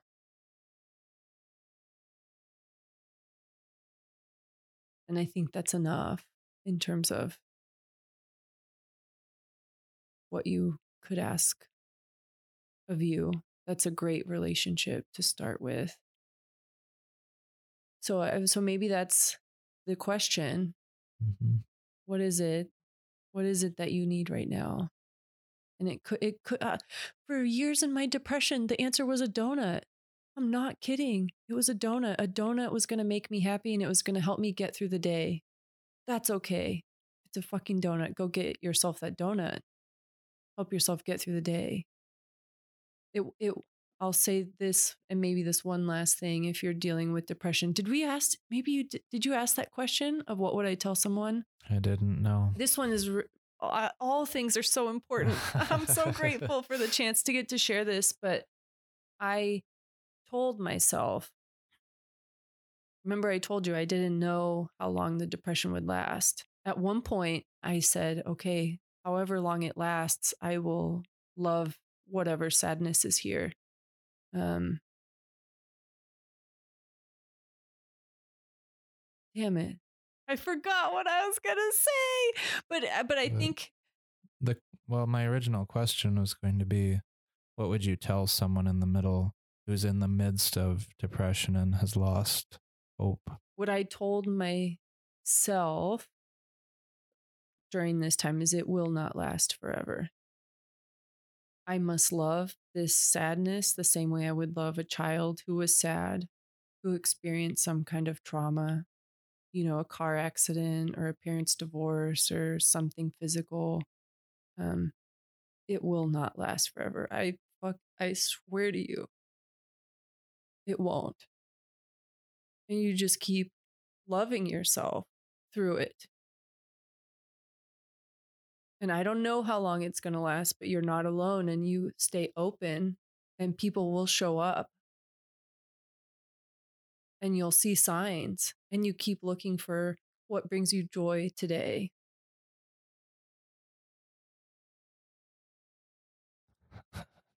I'm going to go give you a big hug. Thank you so much for for being willing to do this. It's been yeah, I don't I don't have the words to to say how much fun this was and how meaningful. Aww. And yeah. So thank you. Yeah. Aw. and with that, we'll wrap it up. Yeah. Bye. Hey, Joe here again with a few more things before you take off. Uh, if you liked this episode, you can find more episodes at joerule.com. And also, there you can sign up to be notified by email when there are new episodes released. And I will also be writing some blog content there eventually, is the plan. So you can sign up to be notified of all of that stuff. And please um, if if you have any suggestions to make this show better you can email me joe at joerule.com or email or get me on Twitter at Joseph Rule. Uh, if you have any guests that you would like to see on the show, any improvements for the show, um, show notes, that kind of thing, please get in touch. And also, please leave a review on Google Play or iTunes or wherever um, you're listening to this. That would be super helpful. Thanks again, and I hope to hear from you.